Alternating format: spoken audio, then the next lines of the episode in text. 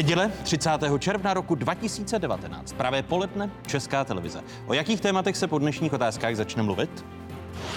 Preference hnutí ano klesají už třetím měsícem za sebou a za tu dobu eh, hnutí ztratilo zhruba 7,5% Hnutí ano na 25%, Piráti na 18% a občanští demokraté na 13%. Kdo by skončil mimo poslaneckou sněmovnu? Podrobné výsledky aktuálního volebního modelu České televize v první části otázek. Hostem otázek premiér, předseda hnutí Ano, Andrej Babiš. Chápu, jakým způsobem vlády pod vaším vedením fungují. Sliby, marketing a nic. Rok vlády Ano a sociální demokracie. Končí ve znamení masivních protestů i masivního pumpování peněz. Jak se žije v České republice a kdo má díky demonstracím klid na práci? Téma druhé části otázek. Geografie Evropy se změnila. Italové mi dali jasný mandát vyjednat změnu zastaralých a překonaných pravidel, která uškodila Evropě. Horko v Evropě. Nový Evropský parlament, posílený extremisty a populisty, se za pár dnů ujme vlády. Změní se něco? Hosty diskuze náměstek ministra zahraničí Aleš Chmelař a europoslanci Jan Zahradil a Pavel Svoboda. Vítejte a hezkou neděli vám všem, divákům jedničky i zpravodajské 24. Je tu jedinečný prostor pro diskuzi. Česká republika na hranici ústavní krize, alespoň podle sociálních demokratů, kteří prý nemají šanci nechat si do vlády jmenovat ministry podle svého svobodného rozhodnutí. Před rokem prezident republiky Miloš Zeman odmítl jejich kandidáta na post ministra zahraničí. Teď odmítá pro změnu odvolat současného ministra kultury Antonína Staňka a jmenovat jeho nástupcem starostu Nového města města na Moravě místo předsedu sociálních demokratů Michala Šmardu. Letos v březnu přitom Miloš Zeman na sjezdu ČSSD kritizoval vedení strany, že si neváží úspěšných politiků v čele s Michalem Šmardou. Vy máte dobré politiky a málo se jich vážíte. Vezměte si takového Petra Výchu v Bohumíně. Skvělý výsledek. Vezměte si Honzu Birkeho v Náchodě. Skvělý výsledek. A mám dojem, že i starosta Nového města na Moravě na mé milované Vysočině měl velmi dobrý výsledek a takových komunálních politiků je poměrně hodně. A opakuju, vy se jich málo vážíte. Uplynulo několik málo měsíců a Miloš Zeman si starosty Nového města na Moravě neváží jako kandidáta na post ministra kultury, protože prý nemá vysokou školu. To ostatně nemá ani Zemanův mluvčí. Miloš Zeman, který podle svých slov nesnáší vydírání, sám vydírá tu premiéra Andreje Babiše, aby nepodal kompetenční žalobu, tu předsedu sociálních demokratů Jana Hamáčka, že jeho stranu může ve vládě nahradit SPD. Škoda, že si Miloš Zeman už nevzpomíná na svá vlastní slova z 90. let. Když byl předsedou vlády, tehdejší prezident Václav Havel měl výhrady k jeho kandidátům na ministry. Citujme slova Miloše Zemana. Pokud jde o nějaké personální veto prezidenta, myslím si, že by to bylo v rozporu s článkem 68 ústavy. Z článku 68 ústavy jasně vyplývá, že se nemůžeme ptát, kdo se komu líbí a kdo se komu nelíbí. Konec slov Miloše Zemana. To prezident Václav Havel o svých výhradách nehovořil, protože mu šlo o prospěch celé České republiky. Já tu vládu jmenovat budu. Zda se z některého ministra radují více či z jiného méně, je má věc, o které samozřejmě nic veřejně říkat nebudu. Budu loajální k této vládě byl loajální Václav Havel k vládě Miloše Zemana před 21 lety. Rozhodnout se má v úterý. Zda se patová situace kolem tuzemské vlády vyřeší. Prvním hostem dnešních otázek premiér, předseda hnutí Ano Andrej Babiš. Vítejte, pane premiére, počase v otázka. Hezký dobrý den. Dobrý den, děkuji za pozvání. Který z atributů demokracie vám přijde nejpodstatnější? Tak eh, samozřejmě, samozřejmě máme tady ústavu, já, já rozumím tomu, kam míříte, ale vy jste to trošku tak vyselektoval, eh, ty informace, protože Václav Havel měl výhrady například vůči Miroslavovi Gregorovi a skutečně za měsíc potom ho jmenoval. Ale dovolil si vyslovit nějaký názor, jemu se nelíbilo, jak má pan ministr Gregor ekonomické vidění. Jo? Pan Klaus měl výhrady vůči ministrovi průmyslu Urbanovi. Říkal, že neumí řeči vůči Rátovi, protože měl střed zájmu, vůči Schwarzenbergovi, protože údajně měl blízko k Rakousku, vůči Karolině Pík. Že Promiňte, začal jsem Václavem Havlem, no. ale Václav Havel do měsíce jmenoval. Ano, ano, ale tak... Teď eh, máme déle než měsíc? Ne, ne, ne, ne. Nemáme, ano, ano. nemáme déle než měsíc, protože pan prezident vlastně uh, se vyjádřil ve středu a dneska je neděle. Uh, takže buďme, buďme spravedliví a říkáme to, jak to je. A každý prezident měl nějaké výhrady, já tomu rozumím, měl by postupovat podle ústavy, ale, ale zkrátka může mít nějaký názor. A tenhle spor je vlastně e, názorový spor na ministra kultury Staňka a na pana Šmardu. Protože pan eh, prezident určitě hodnotí pana Šmardu velice pozitivně. A on říká, že by byl jako vhodný manažer do krajských voleb. No, ale on říká, že možná na tu kulturu se úplně nehodí. Ale to není podstatné. My máme koaliční smlouvu, a já postupuji podle koaliční smlouvy a 31. května 7 ráno byl u mě pan Šmarda a já jsem v ten den poslal na hrad podle toho, jak si pan Hamáček přál, eh, návrh na odvolání a jmenování pana Šmardy. Pan prezident měl... Když se vrátíte k té původní otázce, který z atributů demokracie vy považujete za nejdůležitější jako premiér? Já, já nevím, z čeho jako mě teďka jako zkoušíte. Já myslím, že máme svobodu a demokracii a, a máme svobodu slova, máme, máme svobodné demokratické volby, tak já nerozumím eh, ty vaši otázce, kam míříte. Mířím no.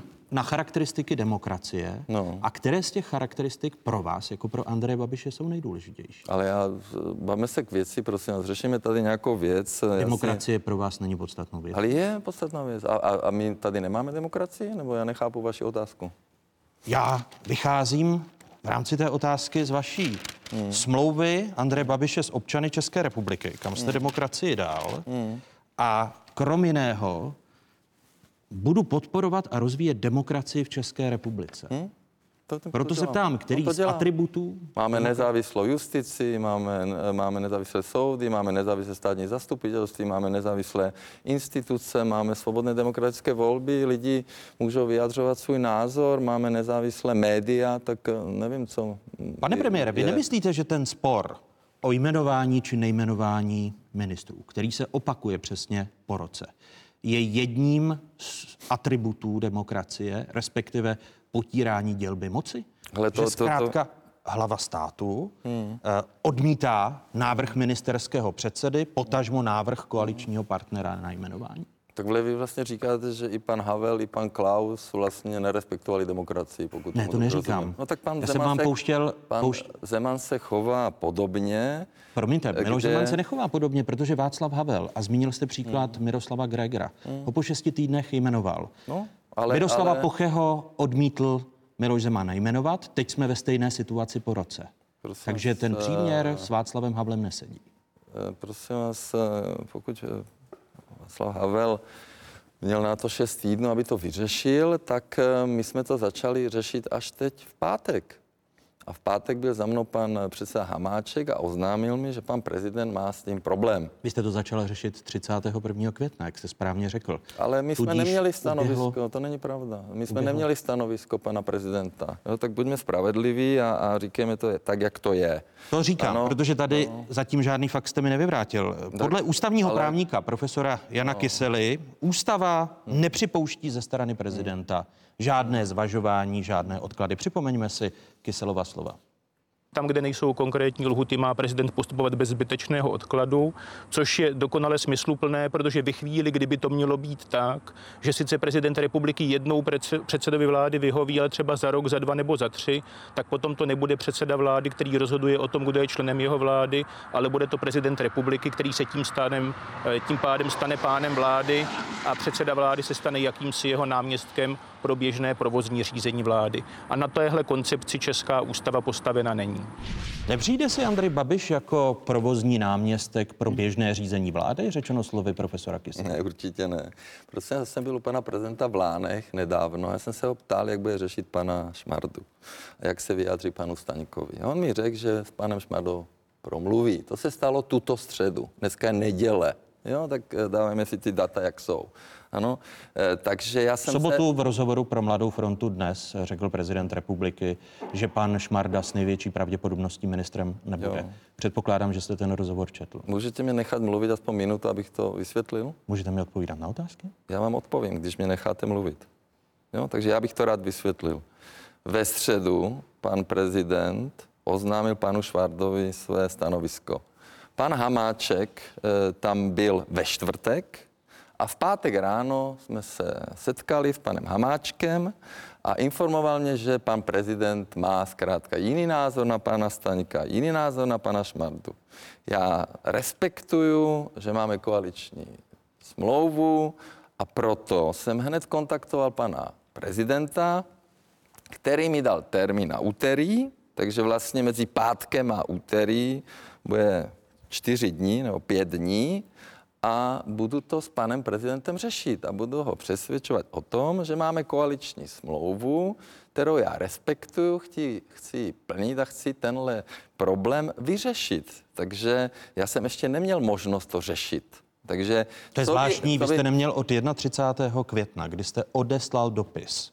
Prosím o čem mluvíte znovu? Vy, vy mě neposloucháte. O, o dopise, ne, vy mě neposloucháte. Ne, ne, vy mě neposloucháte, o, o protože já dopise, jsem vám který řekl- jste odeslal. Pane, pane Moravče, prosím vás, já jsem vám řekl, že jsme se dozvěděli stanovisko pana prezidenta od pana Hamáčka v pátek. A dneska je neděle. Tak neříkejte věci, které nejsou pravdivé. Ono není pátek pravdivé, že jste poslal 31. května dopis. Je, ale pan, na... pan, pan prezident k tomu nedal žádné stanovisko. On ho dal až tuto středu. Prezident republiky dal několik stanovisek. Ku příkladu v rozhovoru na televizi Barandov, kde jasně řekl, že místo... To bylo ve čtvrtek. To bylo ve čtvrtek. To bylo i minulý týden. Ale znovu se ptám, Ale to znamená, nevím, proč to- jestliže, přijde, jestliže přijde od premiéra této země prezidentovi na stůl 31. května návrh na odvolání ministra kultury, A ta věc se teprve začíná řešit a po měsíci to vám přijde normální, že měsíc je destabilizované ministerstvo kultury, protože se neví, jestli Antonín Staněk bude pokračovat či nebude. Není destabilizované, proč to říkáte, jako prosím vás, jako ještě jednou. My jsme se to dozvěděli tento týden a proto to řešíme. Řešíme to a zkrátka jsem se tam objednal v úterý, tak já nevím, proč to děláte jako nějakou velkou krizi. Žádná velká krize to není. Já respektuju přání sociální demokracie a půjdu za panem prezidentem, budu ho přesvědčovat, aby zkrátka jim vyhověl. Pane premiére, o ústavní krizi nebo o tom, že se Česká republika pohybuje na hraně ústavní krize, mluví váš koaliční partner, nikoli Ano, novinář. Ano, ano. Takže Ale já to- nepodsouvejte já to- já mi, to že tak- já z toho dělám já to- krizi. já to tak nevidím. Tady sociál, takže sociální demokraté to vidí příliš dramaticky. Podle Není to, není to ústavní krize, je to jiný názor pana prezidenta na to nominaci, je to jeho právo, dělali to všichni prezidenti, i pan prezident Havel, i pan prezident Klaus, všichni se vyjadřovali a teďka já jsem dostal de facto za úkol od pana Hamáčka v pátek, znovu opakuju, dneska je neděle, takže před dvěmi dny, jsem dostal za úkol, aby jsem to řešil. A proto jsem okamžitě kontaktoval pana prezidenta. Původně měl termín pan Hamáček 12. července, já jsem dostal termín na 2. července, takže půjdu za panem prezidentem a budu mu vysvětlovat, že zkrátka je koaliční smlouva a že i když má jiné názory na pana Staňka a pana Šmardu než sociální demokracie, tak by zkrátka měl tomu mojemu návrhu vyhovět. Počítáte s tím, že do konce týdne prezident republiky vašemu návrhu vyhoví? Tak já doufám, že, že ho přesvědčím už úterý večer. A že do konce týdne bude eh, jmenován nový ministr kultury a odvolán stávající. vás, já nevím, já nejsem prezident republiky, já o tom nerozhoduju. Vy jste premiér a bavili jsme se ano, v ústavu ale já, o dělbě eh, moci a o ústavě České Ale já podle toho konám, já podle toho konám, já jsem splnil všechno, já jsem neotálel, já jsem v den, jak byl u mě pan Šmarda, jsem poslal ten dopis. Ale my jsme znovu opakuju se dozvěděli, že pan prezident má problém až ve čtvrtek, kdy tam byl pan Hamáček. Takže dneska je neděle a bylo to ve čtvrtek, tak to je před třemi dny. Eh, Pan prezident má opakovaně problém s odvoláváním, protože pokud se nemýlím, tak Poprvé byl Jan Hamáček u prezidenta republiky před měsícem, kdy prezident dal Janu Hamáčkovi jasně najevo, že nevidí důvod k odvolání nebo k odchodu Antonína Staňka. Stejně tak si Antonín Staněk svou vlastní rezignaci rozmyslel, proto je odvoláván. Tudíž fakta jsou jasná. Prezident republiky dal v tomto týdnu opakovaně najevo, že by podání kompetenční žaloby, kde by se vysvětlil výklad ústavy, považoval, cituji, za drzost. Připomeňme si prezidentova slova. Za 30 let, co jsem v politice, jsem neakceptoval jediné ultimátum, jediné vydírání a vždy jsem je pokládal za drzost. Konstatoval ve čtvrtek prezident Miloš Zeman. Bojíte se Miloše Zemana jako politického hráče? Pane redaktore, já se nebojím nikoho. Proč bych se bál? A proč já se jsem bojíte- nešel do politiky, abych získal nějakou výhodu.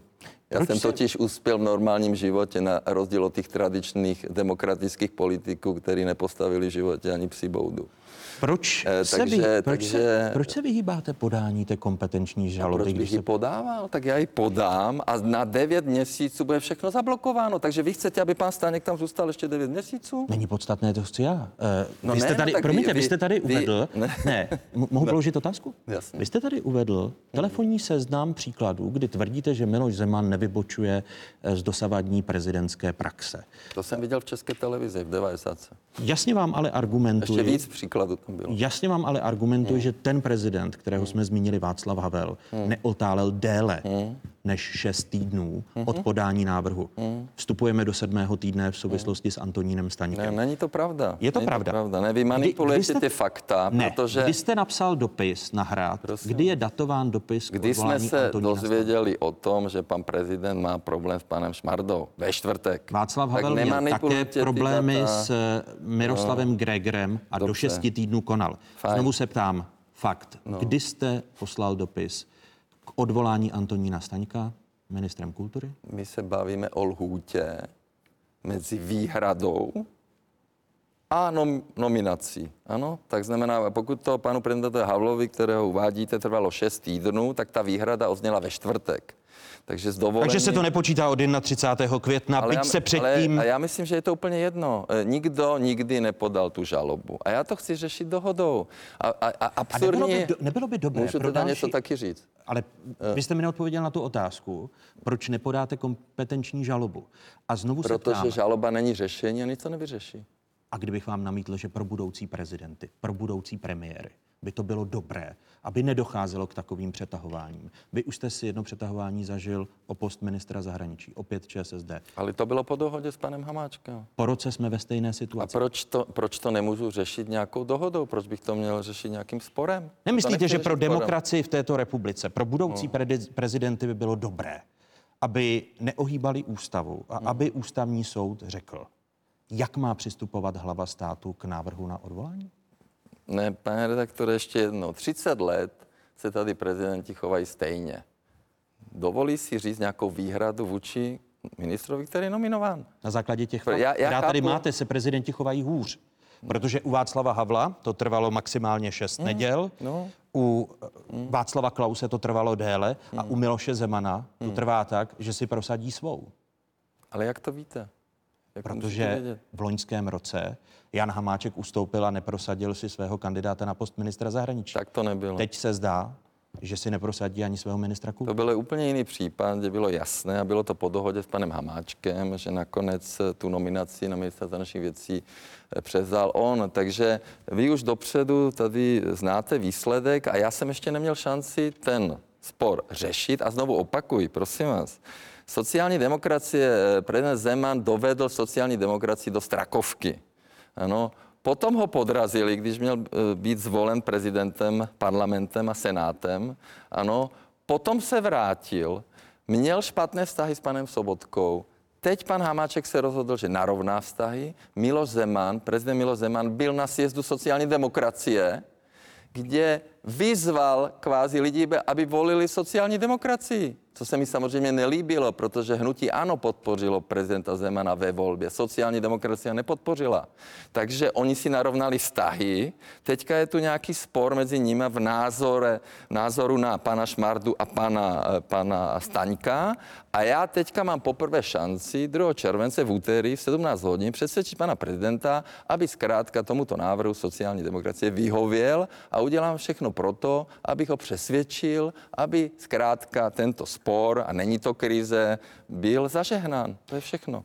Vy jste řekl, že věříte, že už v úterý ho přesvědčíte a že by hmm. mohl být uh, Michal Šmarda jmenován ministrem kultury. Uh, může nastat ale i varianta dvě že prezident dostojí svým slovům ku příkladu proneseným v Mladé frontě dnes, eh, že nevěří, že by se Michal Šmarda stal ministrem kultury a koaliční smlouva. Když se podíváme do koaliční smlouvy na osmé volební období parlamentu, poslanecké sněmovny parlamentu České republiky, tak v článku 5 se stojí.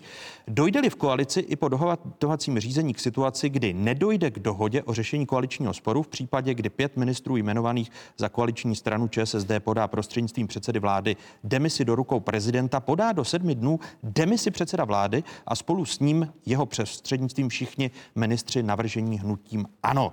Konec citátu. Sociální demokraté říkají, nebo vedení ČSSD naznačuje, že pokud nedojde k rychlému řešení té personální krize, tak odstoupí ministři za ČSSD. Eh, Miloš Zeman zase pro změnu počítá s tím, že by šlo o pouhou rekonstrukci vlády, nikoli pát vlády. Eh, k jakému výkladu se kloníte vy? Byla by to rekonstrukce vlády nebo pát vlády? Ale já nechci řešit žádný výklad. Eh, my jsme se setkali s panem předsedou Hamáčkem v pátek a společně jsme předstoupili před média. Všichni byli překvapeni. Já pomáhám předsedovi Hamáčkovi, mému koaličnímu partneru, který zachránil sociální demokracii, eh, tím, že šel do vlády, na tom trvám. Jaký zachránil, když se nedostal ani do Evropského parlamentu? Ale to Evropský parlament je úplně jiný. Jako, kdyby sociální demokracie nebyla ve vládě, tak eh, jako já myslím, že že by nemohli eh, realizovat jejich program a oni eh, společně s námi ho realizují. Takže taková je pravda, že, že jsou oni s námi že ho nemohou realizovat, proto nehlasovali v pondělí eh, pozitivně o návrhu státního rozpočtu. Oni naopak tvrdí, že program realizují a samozřejmě my jsme i společně prosadili rodičovský příspěvek a tak dále, takže e, k rozpočtu ano, my máme e, nějaké názorové rozdíly, co se týká utrácení, to oni by rádi utráceli, ale ekonomika zpomaluje, je tam ten e, věčný spor mezi paní ministriní Maláčovou, která místo toho, aby ty dávky s nimi něco udělala, tak stále má větší potřebu na rozpočet. Ano, to jsou faktické spory, které my řešíme. Ale to, že pan Hamáček přesvědčil sociální demokraty, šla do vlády, tak ji zachránil, na tom trvám. Takže... Volební eh, výsledky, jsme... znovu trvám na tom, jsou, jsou jiné zatím. Do Evropského parlamentu. Byl, byl to první test, tak podíváme-li se na dlouhodobé volební preference, ty jsou, ty jsou pod Dobře, volebním výsledkem z roku 2017. Jednou, vás, eh, já jsem se s panem předsedou Hamáčkem domluvil, Získal jsem ten termín u pana prezidenta, udělám maximum pro to, a, abych vyřešil tu situaci. Takže tady Existují dvě, nějaké pane... koaliční smlouvy je absolutně bezpředmětné, protože e, já nevidím důvod na rekonstrukci vlády. Já akceptuju, a je to jejich odpovědnost, že když tam bude pan Šmarda, že ten rezort zvládne. Ano.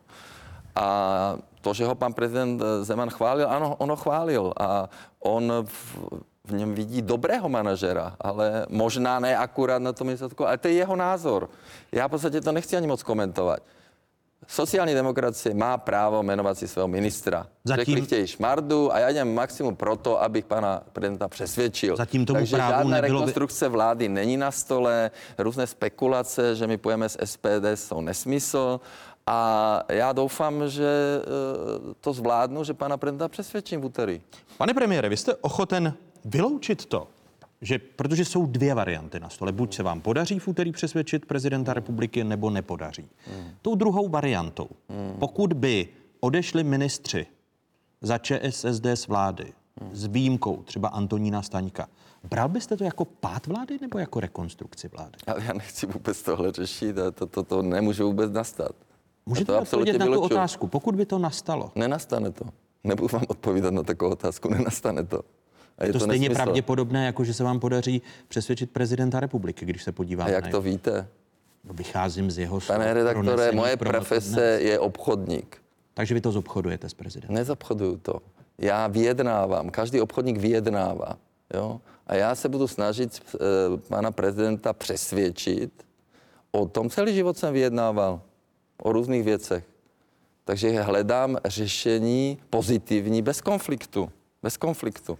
Takže, takže e, udělám maximum pro to a napnu své vyjednávací síly na to, abych pana prezidenta přesvědčil, že zkrátka je tady koaliční smlouva, že ta sociální demokracie jednoznačně řekla, že chce pana Šmardu a budu ho přesvědčovat o tom, i když má na to nějaký názor jiný, aby to akceptoval, aby jsme tuhle, tuhle, tenhle spor zažehnali.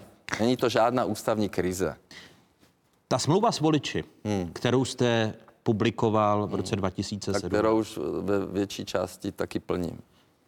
To musíme tady se právě zeptat na podporování a rozvíjení demokracie v České republice. Hmm. Pokud by odešli ministři z vlády za ČSSD a nabízela se vám možnost. Neodejdou. Nabízela se vám možnost hmm. opřít se o SPD. Hmm. Co by pro vás bylo lepší řešení? Předčasné ne, volby? Ne, neopřu se o SPD. Neopřete? Ne, já jsem přesvědčen... Vy byste nikdy nebyl premiér, který by se opřel o SPD. Ale to máme za sebou přece. To jsme přece řešili na začátku, úplně po tom volebním období, ne? A my jsme jasně řekli, že ze SPD do vlády nepůjdeme a že ne, nebudeme s nima a, a taky to eh, řekla většina našeho poslaneckého klubu, takže to, to je za námi a to nebudu řešit. Jinými slovy, lepší by byly předčasné volby, než opírání se o hlasy SPD. Ale tak eh, samozřejmě eh, já znovu opakuju, že si nemyslím, že by sociální demokracie odcházela z vlády. To, že v rámci sociální demokracie jsou lidi, kterým se nelíbí, že sociální demokracie šla do vlády a teďka je tam údajně pět krajských organizací, eh, které v podstatě mají na to jiný názor, tak to je fakt a, a, a možno tam, nevím, ještě stále je nějaký spor, ale já to nechci řešit. Já chci pomoci panu předsedovi Hamáčkovi prosadit jeho vůli nominovat na ministra kultury pana Šmardu. A já si myslím, že sociální demokracie z vlády neodejde. Proč by odcházeli? To by byla absolutní sebevražda, protože to by znamenalo de facto předčasné volby. A proč bychom měli mít předčasné volby, když ta vláda je úspěšná? Oni říkají, že jsou úspěšní. Jasné slovo Andreje Babiše tedy zní, že pokud odejdou sociální demokraté a padne vláda, tak než abyste se opřel o SPD, tak raději předčasné volby. Půjdu do parlamentu a půjdu za všema předsedami eh, parlamentních stran a hnutí a se jich zeptám, jestli teda chtějí předčasné volby, nebo mají nějaké jiné řešení. Možná změní názor, já nevím. Ale o SPD byste se neopřel. Ale to jsme už odmítli v minulosti. No, v politice. Jak tak pozorují českou politiku drahnou hmm. dobu, tak to, co platilo v minulosti, neplatí v současnosti. Já jsem neskušený politik, já se každý den učím. Tak to by člověk a, a, po těch osmi letech by dneska, očekával, pane premiére, no, že jste se něčemu přiučil. Tak možná jsem stále naivní, ale dneska se dějí v Evropě podstatně důležitější věci, než, nich, než spor o to, kdo bude ministr kultury. Dneska se bavíme o budoucnosti Evropy. O nich bude, o nich bude řeč v další... Důležitější věci než to. Když byste rychle vyřešil no. ministra kultury, pak bychom mohli řešit Evropu. V noci ze středy na čtvrtek opozice neuspěla eh, s druhým pokusem o vyslovení nedůvěry vládě. Poslanci diskutovali dlouhých 17 hodin. Najděte konečně odvahu přiznat, že král je nahý. Já to beru jako pokus o destabilizaci naší země. Opravdu není líp, alespoň ne v tom smyslu, jak se nám snaží pan premiér Babiš a jeho lidé prezentovat.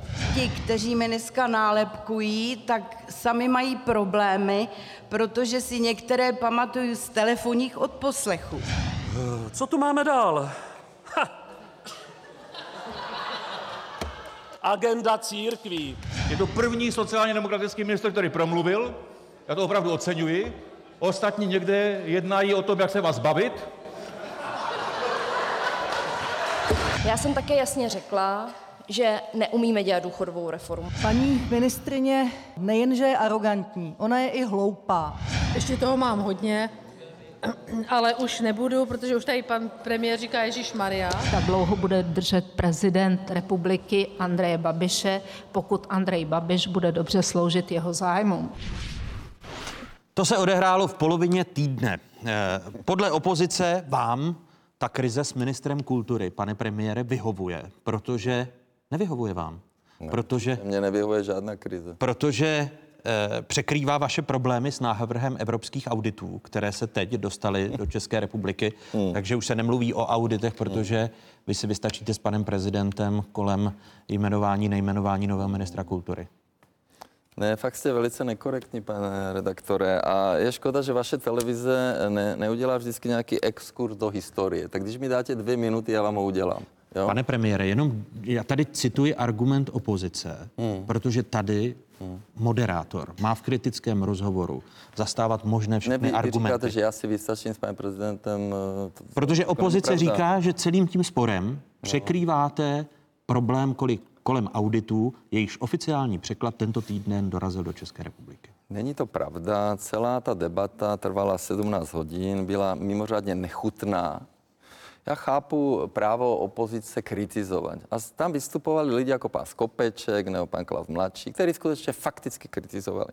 A pokud někdo mluví o mojí rodině, o mojich dětech, tak je to nechutné, je to hnus. A byl to hnus. Takže tak to je. Takže dovolte teďka, abych konečně řekl něco o střetu zájmu. 29.7.2015 vláda schválila návrh zákona o střetu zájmu. Ano, a tento, tento zákon měl nějaký vývoj. Následně se domluvil pan Sobotka s panem, s panem Kalouskem a pan Plíšek načetl pozměňovací návrh. A ten zákon se stal Lex Babiš. To je zákon proti Babišovi. Ano? A to znamená, že dneska tady byl u nás přijat zákon proti Babišovi. Babiš všechno udělal podle toho zákona, vložil bývalou firmu do svěřeneckého fondu, vyhověl zákonu. Pane premiére, s a teďka mohu- někdo mohu- přichází mohu- z Bruselu, nechte Mohu, mě ne, mohu korigovat Někdo- vaše slova, protože v tom zákoně není ani jednou slovo Babiš. Není, Takže to není, není, zákon jasné- proti Babišovi. ne, ale je to tak se- zákon proti každému politikovi, Ne, ne, ne. který kumuluje moc ekonomickou, moc politickou a jiné druhy mocí. Výborně. Takže Takže to jsou já, fakta. já vám chci jen, jenom říct, že vy tady mluvíte o těch právech a e, na ten zákon Lex Babiš, e, který následně dopadl na, na, na starosty, tak potom přišla skupina poslanců dva- dva- 2017, Rakušan, Kovářov a Farský a předložili novelu o střetu zájmu zákona, protože jim to nevyhovovalo. Proti Babišovi to vyhovovalo. Takže e, je to Lex Babiš, je to proti Babišovi a proto byla podána ústavní stížnost. A co se říká o to, o, v té ústavní stížnosti? To znamená, že ten zákon obsahuje příkazy a zákazy, které zasahují do svobody jednotlivce a jeho základních práv. To jsem já. Vlastnický právo, právo podílet se na správě veřejných věcí, právo rovného přístupu veřejným stížnost, funkcím. kterou podal prezident republiky, pane- ne, ne, pane- i poslanci. Pane- Takže, takže mně se upírají základní práva. Všichni věděli, s čím jdu do politiky. A teďka si představte, že přichází Evropská komise na základě toho, že jsme tady měli plno auditorů, většinou českých. Jeden auditor Evropské unie kandidoval na, na, na seznamu Pirátů, taky velice zvláštní. No a, a samozřejmě je tady nějaká předběžná zpráva, která vykládá, Brusel vykládá České republice český zákon. Tak to je absurdní. Promiňte, Brusel Takže- nevykládá český Vykládá, zákon, vykládá. protože Brusel se opírá o, i o úředníky odboru přestupků v Černošicích, které vy jste urazil, když si dovolili čeští úředníci interpretovat český zákon, tak jste je poslal zametat sníh, pane premiére. To nevím, kam jsem je poslal. V rozhovoru pro novinky je, je CZ. absurd, jo, tak je to možné. Takže je, je jste říkal, ať se oni nestarají, že tomu nerozumějí. Takže Evropská komise a předmětná auditní zpráva také vykládá to, jak je vykládán v České republice zákon. A zatím to byl právě městský úřad v Černošicích, který to učinil. Takže teda něco říct? Už Nebo jste- budete stále sám mluvit? ne, vy jste, vy jste toho řekl dost a neodpověděli jste mi na tu otázku. dost. Jako nechtě mě laskavě mluvit. Pane premiére, tady není poslanecká sněmovna, toto je rozhovor. Ale pane redaktore, vy jste se mi pozval, vy jste stál o to, abych přišel, jsem přišel, tak mě nechte laskavě mluvit a já vám říkám, že je absurdní, aby zásadní záležitost této země řešil nějaký úředník v Černošicích. Ano, nech se stará o ten sníh. Znovu to zopakuji. Absurdní. A Evropská komise, vy Evropská... Vy nerespektujete Ale- zákon. ale Když ty zákony Já ho len má vykládat, Já ho len komentuju. když Evropská... ten zákon Tak má... můžu mluvit nebo ne? Ale dovolte, abych korigoval fakta. Jaké Přece, jestliže Ale ty je to se nerozhodli ještě. rozhodli, Nerozhodli. Je tam rozhodli, odvolání a nerozhodli. rozhodli, ano, rozhodli v prvním stádiu, kdy konstatovali, že jste ve střetu zájmu. Jen koriguju, že co má Na, na Brusel, základě toho, co ko- skopírovali, co tam udávali Piráti a skorumpovaná neziskovka Transparency International. Ano. Takže, takže když, když není po vašem, tak všichni jsou skorumpovaní, nerozumějí tomu a mají jít zametat sníh. Vy nerozumíte tomu, co já vám říkám? Tady je zákon o střetu zájmu. Kvůli Babišovi, Lex Babiš. Udělal je- to Sobotka s Kalouskem v roce 2017. Je já jsem podle toho... Každému členu teda? vlády. Ne, vy totiž říkáte v tom zákoně- potom postrácá smysl, když mi stále skáčete do řeči. Pane premiére. Nechtěme domluvit ve věty. Tenhle zákon je Lex Babiš. Já jsem podle něho postupoval. Nemám žádný střed zájmu. A, a Brusel přichází vy. ze zprávou velice nestandardní, velice nestandardní, bez průvodního dopisu, ano. Potom to dodávají dodatečně, ano.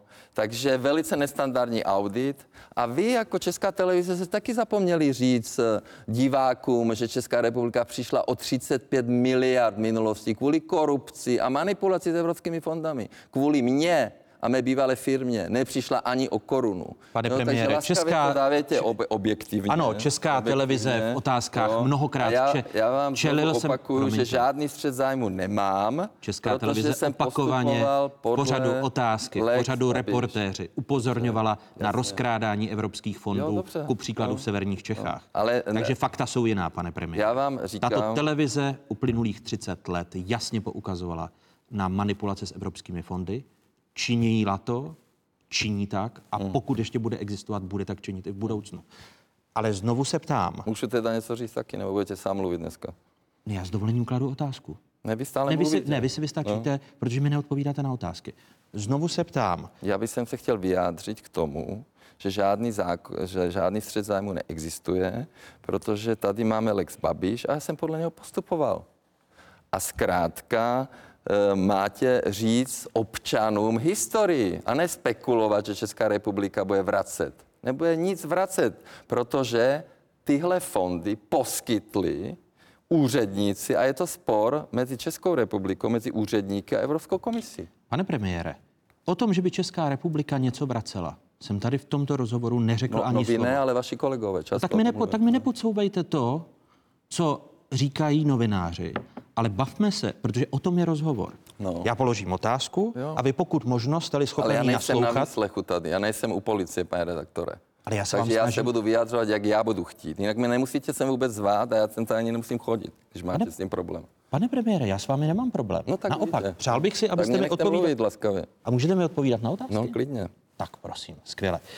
Vy jste v souvislosti s tím evropským auditem poté, co přišel návrh v anglické verzi, dorazil do České republiky. Velice nestandardně. Ano, podle vašeho názoru. Hmm. Tak jste řekl, že čeští úředníci Hmm. vyvrátí všechny ty nesmysly. Hmm. Nezasahoval jste do výkonu nezávislé státní zprávy tím, že jste řekl, jaké bude stanovisko České republiky a nezhoršil jste s tím pozici České republice? Určitě ne. Určitě ne, tak to, to je hlavně problém eh, našich úředníků. Oni to musí obhájit. No ale premiér Ale jim můžu- vlastně naznačuje, Ne, ne. jak by měli odpovědět, že celé Není to, to je pravda. nesmysl. Oni jsou nezávislí, oni jsou pod státní službou, jde to úplně mimo mě a ten audit je nestandardní, přišel nestandardně, bez průvodního dopisu, ano, takže celé to proběhlo velice zvláštně, ano, ty, ty auditoři podle informací, které já mám od ministru, byli velice arrogantní, vůbec neakceptovali ty připomínky, mé bývalé firmy se nic neptali, ano, takže celé Ale to Evropská vyvolává pochybnosti, i, i, proč a proč Evropská vlastně, komise když, když v si- prosinci 2018 komise mluvila o vyhlášce evropské, proč zrazu přichází a interpretuje český zákon Lex Babiš slovy Pirátů a, a ty skorumpované neziskovky transparenci. Vy jste nedoložil zatím, protože tady mluvíte o skorumpované neziskovce. Hmm. Nedoložil jste za žádným argumentem, eh, že by byla skorumpovaná. Tak se podívejte na jejich výroční zprávy, odkud mají peníze. Ministerstva vnitra, zahraničí, od eh, Evropské komise, od Soroše. Takže, se takže, takže podívat. ministerstvo zahraničí, hmm. ministerstvo vnitra, to jsou korupční organizace, A ještě, ty a korumpují. ještě za ODSky měli, ano, když Pane premiére, kryli, kryli tam se- zlodějiny na, pro, na pro vás dráhách. jako premiéra je ministerstvo vnitra, ministerstvo zahraničí, jsou korumpující orgány? Proč dávají nezávislé neziskovce ministerstva peníze? To je zajímavé, že jste o Transparency International tak nemluvil, když jste vstupoval do politiky a často jste argumentoval právě eh, Transparency International. No to ještě pan Ondračka se spal do našeho hnutí, potom změnil názor, když jsme ho nevzali. Takže vám tehdy ty věci vyhovovaly, teď vám nevyhovují. Je to pravda. Eh, za čtvrt roku vládní hnutí ano přišlo o bezmála čtvrtinu voličů. Naznačuje nejnovější volební model, který pro českou televizi vypracovává sociologická společnost Kantar.cz. Volby by v současné době vyhrálo hnutí ano, a to i přesto, že jeho preference pokračují v klesání. Oproti květnovému měření hnutí ANO oslabilo o další 2 procentní body na 25,5% Ve srovnání s volebním výsledkem jde o pokles o 4 procentní body. Druzí Piráti naopak od sněmovních voleb posílili už o 7,5 procentního bodu a jsou na 18,5% Třetí ODS má 13 Následuje SPD 8,5% sociální demokraté 6,5 a starostové 6% Komunisty by nyní volilo 5,5% TOP 09 5% a lidovce 4,5% lidí. Tento týden registrované hnutí Trikolora je podle citovaného výzkumu zhruba 3%. Sociologické šetření se uskutečnilo v posledních 14 dnech, tedy po zveřejnění předběžného auditu Evropské komise. Eh, Sociologické šetření tedy probíhalo mezi 17. a 26. červnem prostřednictvím metody KATY. Z reprezentativního vzorku 12 stovek respondentů do volebního modelu vstoupilo 837 z nich, kteří nevylučují svou účast ve volbách a pravděpodobně svou volbu nezmění. Červnový výsledek hnutí ANO je nejnižším výsledkem od roku 2016. To říká v rozhovoru pro dnešní otázky analytik společnosti Kantar.cz Pavel Ranocha. Za poslední tři měsíce by se dalo říct, že hnutí ztratilo zhruba čtvrtinu svých voličů. Větší část z nich eh, odchází eh, k ODS nebo k Pirátům, čímž pádem se eh, snižuje ta propast mezi prvním a druhým v pořadí mezi Piráty a hnutím ANO. Odchází zejména lidé ze střední generace, což dále posiluje ten eh, efekt nebo ten fakt, že eh, ANO se čím dál více opírá o hlasy nejstarší generace. V červnu důvody pro odchod od eh, ANO byly poměrně konzistentní. Velmi často tam eh, zaznívala ta zpráva nebo ten audit Evropské komise týkající se eh, možného ne, neoprávněného čerpání evropských dotací pro firmy holdingu Agrofert. A v červnu neklesalo jen hnutí ANO. Pokles zaznamenalo i hnutí SPD. Komu lidé dávají přednost? Na to v rozhovoru pro dnešní otázky opět odpovídá Pavel Ranocha. V červnu ztratila také SPD, také 2% body v preferencích. Tam je to způsobeno zejména eh, představením nového hnutí Trikolora, eh, vedeného Václavem Klausem mladším, protože toto hnutí eh, ve tuto chvíli získalo zhruba 3% hlasů a přibližně polovina z toho přichází právě od SPD. Ta zbylá polovina se skládá z bývalých voličů hnutí ANO, svobodných, KDU ČSL a některých menších neparlamentních subjektů. Dodává v rozhovoru pro dnešní otázky spoluautor sociologického šetření Pavel Ranocha ze společnosti Kantar.cz. Pane premiére, nakolik vás zneklidňuje odliv vašich voličů? Doufám, že máte radost, ne? To je Mám i výsledok vaší, vaší práce a vašich pořadů tady, když stále jste tady vlastně několik týdnů mluvili o tom auditu, který byl zdrcující. No pro koho je zdrcující? No pro ty tradiční demokratické strany. My totiž předložíme občanům, aby viděli, že těch 35 miliard, o které jsme nevratně přišli jako daňoví poplatníci, to je jejich dílo. Vy jste tady stále od rána do večera říkala, audit zdrcující, budeme vracet. Všechno spekulace a nepravda. Takže já se divím, že ještě máme 25%. V tomto pořadu jsem o tom, že se bude něco vracet, nic neřekl, pane premiére. Na tož od rána Já do večera tento pořad trvá jenom, rozoberat, tento pořad to- trvá jenom to- dvě hodiny. Jak to funguje, koho zvete do české televize, ale to, já myslím, že občané si to nějak eh, přeberou. Pane premiére, když se podíváte na přesun té voličské přízně, hmm. Trikolora zatím ubírá podle interpretace sociologů v čele s Pavlem Ranochou 1% vám, 2% SPD a do trikolory podle všeho míří i poslanec zahnutí ANO Přemysl Mališ. Hmm. Naznačil vám, že by v dohledné době chtěl opustit váš poslanecký klub? Já ho ani neznám, pana Mališe. Neznáte? Vím, že psal mo- moji kolegyni SMS, že chce být minister dopravy a že byl na tom výletě na Makču Pikču, ale jinak ani nevím pořádně, kdo to je. Tedy je to zneuznaný já nevím. Já, kandidát na ministra je to, dopravy? Je to, je, to, je to poslanec za středočeský kraj, ale já ho ani neznám. Uh, ale já jsem s ním o tom nemluvil. On na sebe upozornil v tomto týdnu, uh, krom toho, že se také zúčastnil oficiálního představení trikolory, při čtvrtečním hlasování totiž vaši vládu nepodpořil. Hmm. Když ale šlo o vyslovení důvěry vládě při jejím vzniku před rokem hmm. a prvním hlasování o nedůvěře, tak podpora KSČM, která mu údajně teď vadí, hmm. tak mu nevadila. Hmm. Připomeňme si slova a vraťme se v čase. Poslanecká sněmovna vyslovuje vládě důvěru. Mališ Přemysl pro návrh. Poslanecká sněmovna vyslovuje vládě nedůvěru. Přemysl Mališ proti návrhu. Poslanecká sněmovna vyslovuje vládě nedůvěru. Přemysl Mališ není přítomen.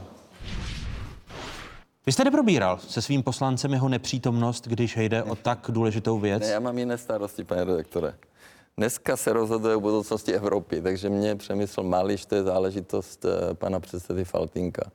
Vám nebude, a paní vadit, Jermanové. vám nebude vadit, když přijdete o jednoho poslance? No, tak eh, ne, nebude ani, nebude asi první, tak v minulosti jsme měli takový takový pří, eh, případ. Já nevím, já, já jsem s ním nemluvil, já, já to skutečně neřeším, kandidoval za nás a pokud odejde k panu Klausovi mladšímu, no, tak to se nedá nic dělat. Vás překvapilo to, že se nezúčastnil toho hlasování ve středu? Já jsem to fakt neřešil, prosím vás. Takže je vám jedno, jestli poslanecký klub, který je nejsilnější v poslanecké sněmovně a má ustanovenou proč to vládu. říkáte, že mi je to jedno? Já jsem no, protože řekl, říkáte, že, pana že když jste to neřešil... No ne, to je tak... vždycky ty vaše závěry. Já jsem, neřešil jsem pana Mališe. Fakt jsem neměl na to čas. E, takže... Kdy... A to vám nepřijde jako podstatná věc? No. Poslanecký klub Hnutí Ano. Hmm který je hmm. nejsilnějším klubem v poslanecké sněmovně. No, má 78 vládu. poslanců, no. Takže když jste to neřešil, takže vás no, nemu, to. To, to, není, od... to není moje role. Já, já, jsem, já jsem předseda vlády a mám plno jiných starostí a povinností a, a taky pracuji od rána do večera. No, takže já pana Mališe neřeším, je to úkol kolegů a pokud eh, on se rozhodne, že přejde k panu Klausovi, no tak co se dá dělat? To je jeho svědomí eh, a rozhodnutí. Myslíte, že bude víc takových poslanců ve vašem poslaneckém klubu? Já nevidím na to důvod, ale jako, skutečně já nemám takovéhle úvahy, jak eh, vy tady se snažíte nějak nastínit, že, že hnutí má nějaké zásadní problémy, preference nám, nám, nám klesají. Na, na jednoho eh, poslance, který no. nehlasoval. No ne, vy vysíláte samé negativní zprávy, ale tomu rozumím, proto říkám, že, že je to skvělé, že máme ještě těch 25%. Jako. Pane premiére. Určitě máte radost z toho, já myslím, že i vícery, ale uvidíme, jak to dopadne ve volbách. Ne, ptám se vás jenom na to, zda očekáváte možnost odchodu dalších. Takže Přemysl Mališ podle vás bude sám. Ale ještě neodešel. Vy, to, vy máte tu informaci, já ji nemám. Ano. Už že odešel. Se, že, se, že se chystá, že se no, chystá. odešel, už to oznámil? Zatím neoznámil. No, tak víte, tak proč o tom spekulujete? Protože to je velmi ne, protože zase varianta. podsouváte nějaký problém, vy jste stále negativní, potom jasně, že ty preference nám klesají. Pane premiér. tak, tak Tady. Já myslím, že lidi nejsou hloupí, dívají se na ty vaše pořady, takže vy dobré slovo pro hnutí ano nikdy nenajdete. To je zajímavé, že to, že to můžete vědět. Vy se asi nedíváte na ty pořady. Já se nedívám tady, radši, tady, ale, tady ale v tomto pořadu o tom zprávy. Tak musíte si... Minule, minule, musí, jste, musíte... minule jste tady eh, ano. nechal prázdnou židli pro pana Kremlíka, i když jste ano. se s ním setkal předtím a to taky jako nebylo seriózní. Ale ano, protože jsem, jako... protože jsem panu Kremlíkovi řekl, že česká televize a dramaturgie tohoto pořadu hmm. nemůže hmm. Eh, opomíjet tak zásadní téma, hmm. jako je dění v dopravě, protože pan Kremlík si hmm. přál, aby nejbližší možný hmm. pořad, ve kterém vystoupí, hmm. tak bylo září či říjen. A vzhledem k tomu, jak důležité hmm. problémy v rezortu dopravy jsou a hmm. Česká hmm. televize a dramaturgie tohoto pořadu nikdy nepřistupuje na přání politiku. Hmm. Zatím jako... Tak, vidíte, tak já řeším věci nekonfliktně, i to ministra kultury, vy to řešíte konfliktně, ale já chápu, že média jsou tak nastavené, i když Česká republika se má nejlépe za 100 let existenci z hlediska ekonomického a bezpečnostního, tak je potřeba vytvářet tady nějakou ale špatnou ku, atmosféru. Ku příklad... Já chápu, že je to vaše role. Ne, ku příkladu a, Česká a beru, republika, beru ale v uplynulém roce klesla hmm. i, o, i o pět stupňů hmm. v podmínkách pro podnikání švýcarského žebříčku. Hmm. Ale když chcete něco pozitivního, vy jste tento hmm. týden bilancoval. Hmm. Z více než 600 úkolů. 657. Z více než 600 úkolů, do toho spadá 657, pokud umíme česky, Jasně. je splněno 138, to jste no. ohlásil. A tvrdíte, že občané se mají líp. Mm-hmm. Když se podíváme na sociologická data, co cítí občané, mm. jak hodnotí ekonomickou situaci v porovnání se situací před dvěma lety, v porovnání s dobou před dvěma lety hodnotí svoji ekonomickou situaci jako lepší 38% občanů, mm. necelá polovina nepozoruje žádnou změnu a 15% populace se podle vlastního vyjádření daří hůř. A jak se podle lidí za poslední dva roky změnily náklady? Zvýšení cen potravin zaznamenaly tři čtvrtiny lidí. Více než polovina pak pociťuje vyšší ceny bydlení a energií. 44% lidí registruje zvýšení nákladů na dopravu, včetně osobních automobilů. Naopak 10% lidí uvádí, že se jejich výdaje na dopravu za poslední dva roky snížily. Vyšší ceny za rekreaci, kulturu a volný čas na svém rozpočtu pociťuje 30% lidí.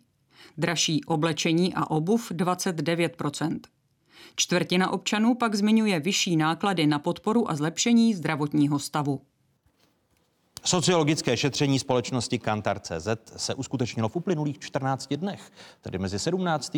až 26. červnem prostřednictvím metody Katy a zúčastnilo se ho 12 respondentů.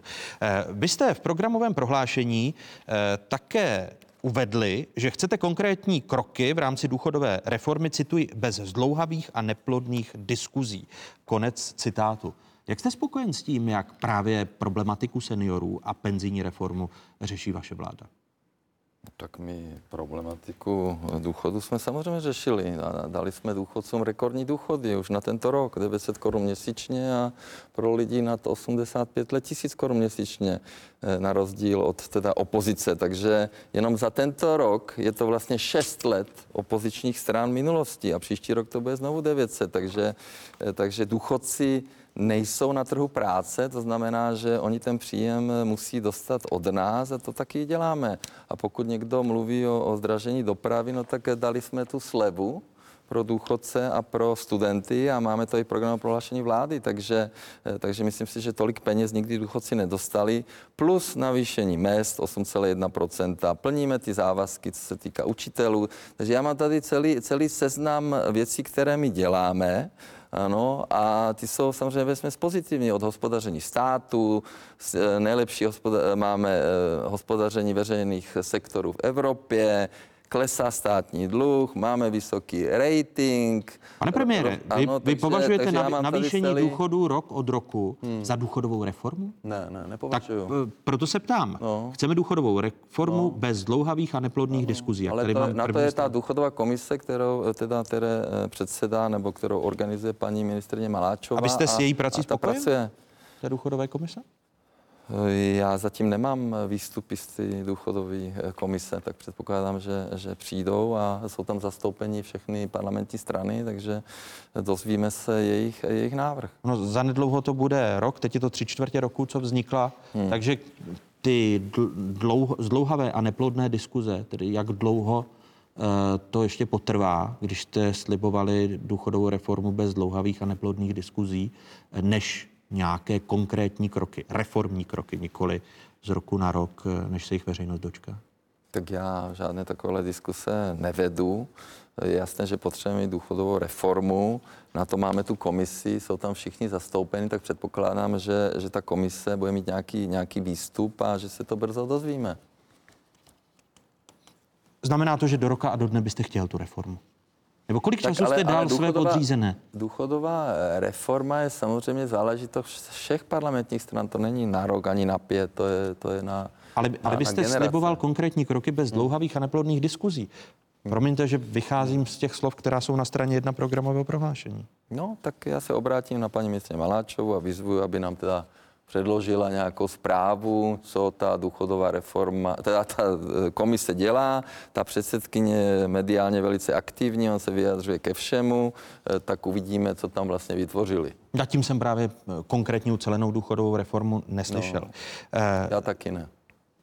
No, Ale proto- není to můj úkol. To má koaliční partner, ale my samozřejmě jsme Ale vy jste připraveni. premiér, pane premiére. Jasně, jasně. Já můžu Znamená- za všechno, to je jasný. Ne, vy ale, vy ale já, koordinujete já požádám před- paní ministrině Maláčovou, eh, aby mi řekla, jak to vypadá. Schodek rozpočtu na příští rok 40 miliard korun. Eh, Vy jste zmínil, že přidáváte penzistům a podobně. Hmm. Eh, Zhruba 2 miliardy korun mají chybět oproti závazkům ministerstvu obrany. Eh, Vadí vám to, že příští rok by o 2 miliardy méně mělo ministerstvo obrany, když se Česká republika a vy osobně zavázali k tomu, že v roce 2024 bychom měli dosáhnout na 2% HDP výdajů na obranu? Já o tom nevím, že by tam chyběly dvě miliardy. Eh, Ten rozpočet, který my jsme schválili, je předběžný, takže to znamená, že budeme o něm jednat celé léto a to finále je samozřejmě 30. září. Podstatné je, aby eh, obrana začala realizovat ty zakázky a některé už začíná realizovat, má to, má to na stole a, a aby jsme už konečně dokončili ty radary, aby jsme dokončili ty helikoptéry a, a BVPčka a tak dále. Eh, Takže Takže já vám tímto, zdě, závazky- tí- tímto vám sděluji, že první návrh státního rozpočtu na rok 2020 dává na obranu o 2 miliardy korun méně, Hmm. než počítal ten loňský rozpočtový výhled, který vycházel z toho, aby do roku 2024 se naplnil ten závazek České republiky 2% ve vztahu k HDP. Chápu správně, že vám vadí, že ty 2 miliardy v eh, rozpočtu na obranu Prosím nejsou. ten poměr výdajů či HDP je samozřejmě eh, problematický v tom, že nám to HDP samozřejmě eh, kontinuálně stoupá, takže je potřeba se bavit o tom celkovém objemu, ale my jsme se zavázali k tomu, že ty 2% naplníme, teďka pokud si dobře pamatuju, je to 2024, ale já jsem neslyšel od pana ministra Metnara, že by měl nějaký zásadní, zásadní problém. To je mm, návrh, první návrh státního rozpočtu, který jsem četl, že to je tam chybějí dvě, to dvě je miliardy. předběžný návrh, takže to budeme určitě A podle řešit. vás by bylo dobré, aby ty dvě miliardy tam nechyběly? Tak eh, určitě by bylo dobré, aby jsme vyhověli požadavkům eh, armády a ministerstva obrany.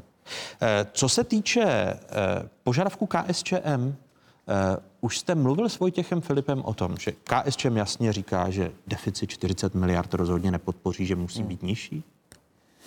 Ne, ne, ne, nemluvil, tak to je debata mezi paní, paní předsedkyní rozpočtového výboru Ostrou a paní ministrní financí Šilerovou. Ty se zatím nedohodli. Když tady byli v tomto pořadu, tak eh, KSČM trvá na 40 miliardách. Vy nepočítáte s tím, že do té debaty budete muset vstoupit.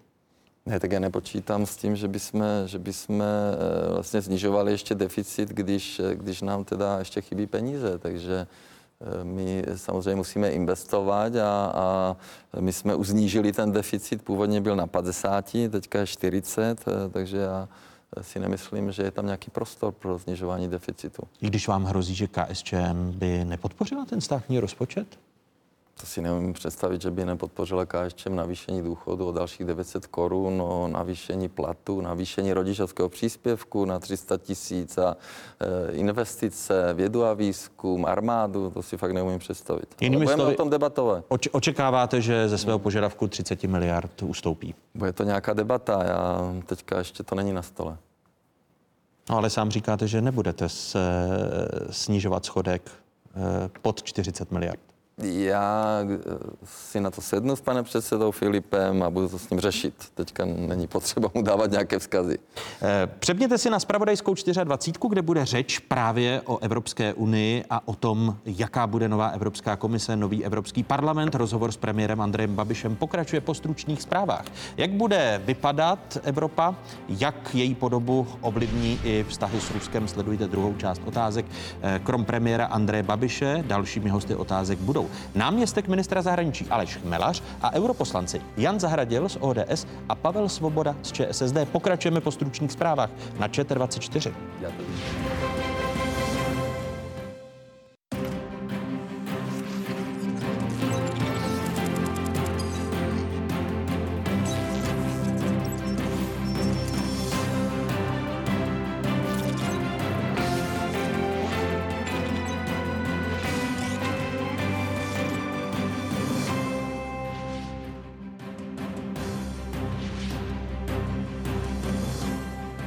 Jste na správné adrese. Tady je spravodajská jednička v zemi, tady je ČT24. O jakých tématech se po dnešních otázkách začne mluvit?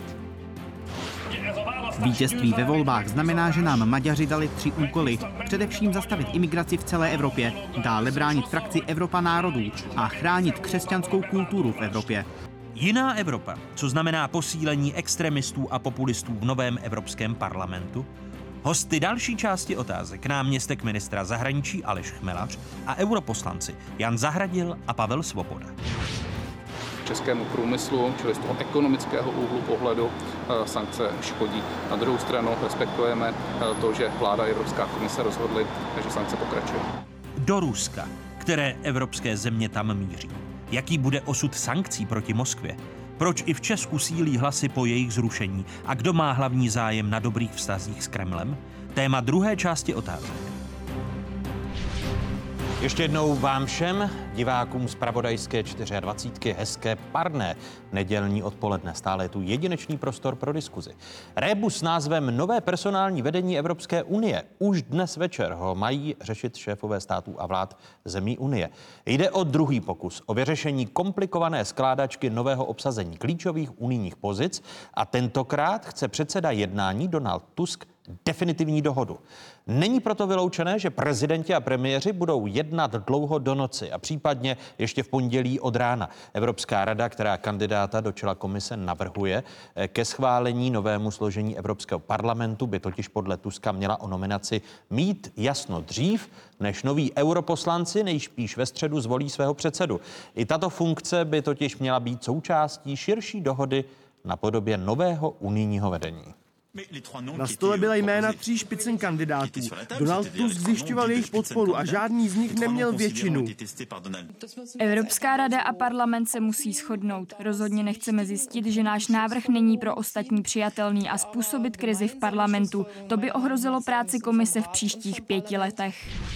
Zdá se, že jméno německého europoslance, vedoucího kandidáta Evropské lidové strany v květnových volbách Manfreda Webra jde na druhou kolej. Podle médií se ví, lídrům velkých unijních zemí podařilo na okraj víkendového samitu G20 v Japonsku domluvit, že Weber, nepřijatelný v čele komise ku příkladu pro Francii, by se mohl ujmout vedení Evropského parlamentu. Připomínám, že hostem otázek je premiér Andrej Babiš. Ještě jednou vítejte, pane premiére. Dobrý den. Vy za pár minut odletíte do Bruselu.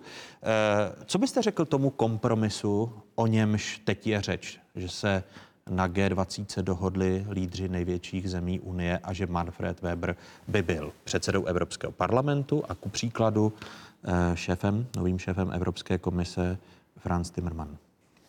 Pro nás je nejdotější předseda Evropské komise, takže eh, vyjednávat o tom v balíku, jasně se vyjednává, ale předseda komise je klíčová pozice, on rozhoduje o portfolio, on rozhoduje o komisařích a může i odmítnout nominace jednotlivých členských zemí.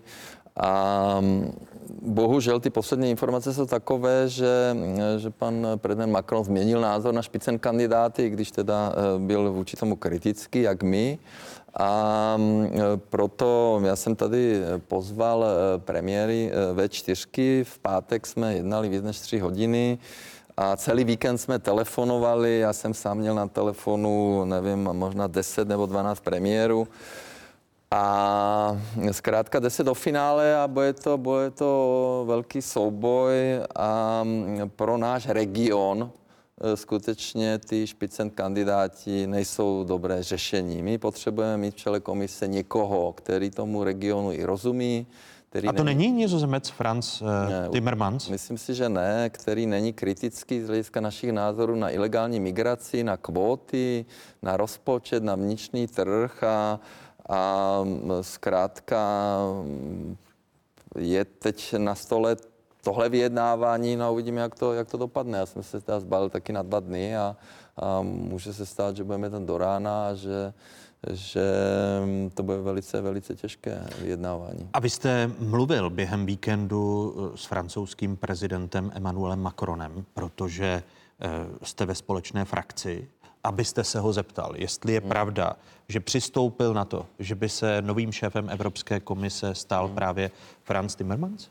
My to v rámci ve čtyřky máme rozdělené nějak a každý mluví s někým, eh, takže to nebyl, eh, mně nebyl přidělen pan eh, prezident Macron a pro mě samozřejmě stanovisko V4 je, řekl bych, i důležitější než stanovisko některých premiérů za ALDE, se kterým se rozcházím v některých názorech, protože Zkrátka někteří lidi v Evropě nevnímají, že tento region je skutečně budoucnost Evropy. My máme skvělé výsledky, my máme bezpečnost, máme růst, máme, máme skvělou eh, perspektivu a nemáme takovéhle problémy, jak některé jiné členské země. A, a v rámci tohoto my potřebujeme, aby ta Evropská komise nebyla spolitizovaná, aby stále nekritizovala jednou Maďarsko, jednou Polsko, jednou Slovensko, eh, teďka Česká republika, ten, ten, ten vymyslený nesmysl audit, jak o tom rád mluvíte, eh, tak eh, samozřejmě to bude zásadní střed a V4 má 65 milionů obyvatel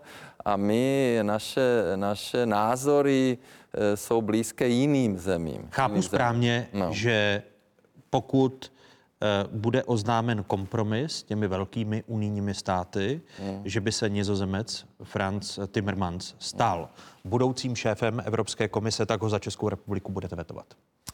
Eh, My nemůžeme akceptovat, že Evropa fungovala eh, na bázi, že se domluví paní Merklová s panem Macronem. To je nepřijatelné. Sám se na, ty, znovu- na ty Evropské to jméno- radě, to jméno na byste ty, vetoval. Na ty, my jsme proti špicen kandidátům jako takovým.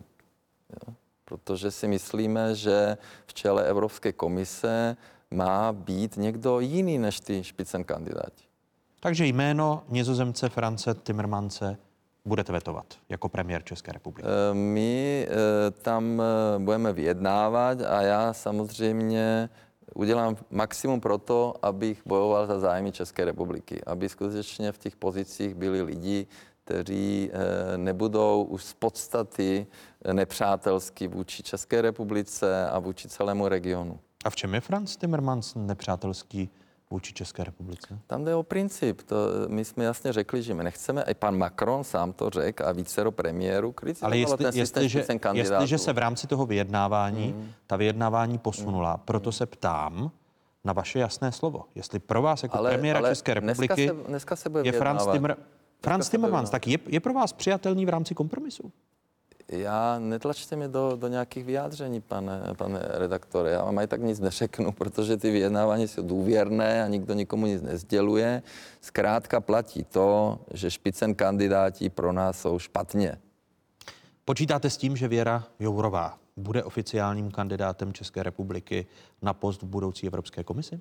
Ano, já s tím počítám, protože sociální demokracie, zatím jsme sice nejednali oficiálně, ale žádného kandidáta, já jsem se ptal pana předsedy Hamáčka, žádného jiného nemají, eh, takže... Takže de facto No. jste s Janem Hamáčkem domluveni. Nebylo to na vládě, musíme to samozřejmě oficiálně projednat. A vy tento návrh jako premiér dáte? Já samozřejmě paní Jourová má zkušenosti, uspěla a doufejme teda, že dostane nějaké lepší portfolio. E, proto se ptám, jestli když V4 bude vetovat Hmm. e, ten možný kompromis něm, nizozemce France Timmermanse, jestli V4 Hmm. kvůli těm potížím a trablům při sestavování komise, respektive jménu budoucího šéfa Evropské komise pak nemůže získat horší portfolia. Já myslím, že bychom udělali takový kšeft, že... No to je vyjednávání. podpoříme, Ne? No, Vy, tak vy jste mi říkal, že jste z biznisu, tak, Jo, jo, tak se jo. snažím přiučit. Jasně, jasně. Od Tak, eh, biznismena, snažíme který se, obchoduje. snažíme se. Takže nemyslíte, že když budete vetovat uh, France Timmermance, že můžou státy Ale, V4 ale dostat já, horší portfolia? oficiálně takový návrh ani není na stole, takže to jsou takové vlastně nějaké zvěsti z Osaky, ale, ale eh, oficiálně mi, nám to ještě nikdo neřekl. Mluví se o tom, ale znovu opakuji, že že pokud pan prezident Macron taky vystoupil proti špicen kandidátům, že by tak změnil rychle názor, tak se budeme asi ptát, že, že co se stalo, nebo jak to vypadá. Vám řekne, chci dojednat kompromis. Určitě. A tomu vy byste měl rozumět. Ale Když věřte se- mi, pane rektore, že V4 je silná. A V4 mluví s dalšími premiéry. A není to o tom, že se domluví Německo s Francií a s komisí a my budeme někde v rohu vlastně čekat na nějaké pokyny. Česká republika je zvrchovaná země a úspěšná země, jedna z nejúspěšnějších v Evropě. A já, budu, já bojuju za české zájmy. Jo, a nám nikdo tady nebude diktovat. Já nejsem premiér, který má okolí, eh, které bojuje za cizí státy a potom za to dostává nějaké vyznamenání, jak jsme to měli v minulosti. Proto se, teď mluvíte o Miloši Zemanovi, ten také dostal vyznamenání. Nebo o Ne, mluvím, teď? nebudeme to rozvádět. Když něco řeknete, tak se ti Ale musí- tak jako lidi premiéru- jsou inteligentní, tak oni se to dohledají, kdo dostal vyznamenání. To bylo za- mnoho premiérů, tak myslel No. jsem si, že nám tomu děláte jasno. Ale eh, vy můžete garantovat, jako z pohledu České republiky, když bojujete, tak eh, výrazně za naše zájmy, že Franz Timmermans nebude předsedou Evropské Ale garantovat můžeme jenom smrt, pane redaktore, to jsem vám říkal xkrát. Udělám všechno proto, aby v strukturách Evropy byli lidi, kteří vnímají náš region, který e, nemají pocit, že tady žijeme na kokosových palmách. A to je My Franz jsme Timmermans. vyspělá země, Myslíš, my máme svoje názory a nám nikdo nebude z jiných členských států tady diktovat, kdo u nás bude žít a jaký budeme mít rozpočet a ohledně vnitřního trhu.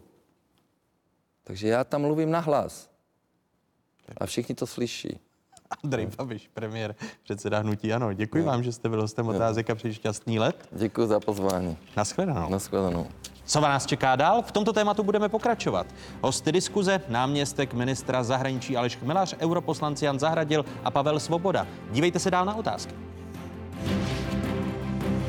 Evropa schání nového předsedu Evropské komise a Česká republika hledá odpověď na otázku, kdo ji bude v nové komisi zastupovat.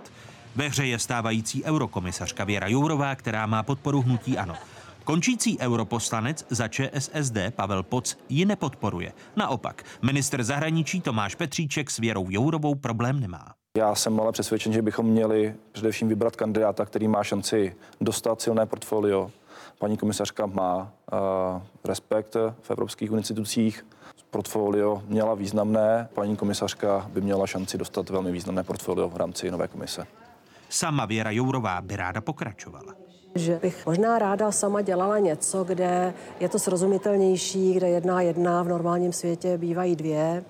Eh, Takže něco z oblasti ekonomiky. Vidím velkou perspektivu v digitální ekonomice, v rozvoji eh, technologických eh, novinek, včetně umělé inteligence. Pro politické strany ale není zas tak důležité, kdo bude eurokomisařem, ale jaké portfolio se podaří České republice vyjednat. Premiér Andrej Babiš se netají tím, že by českého zástupce v Evropské komisi rád viděl v silném ekonomickém portfoliu.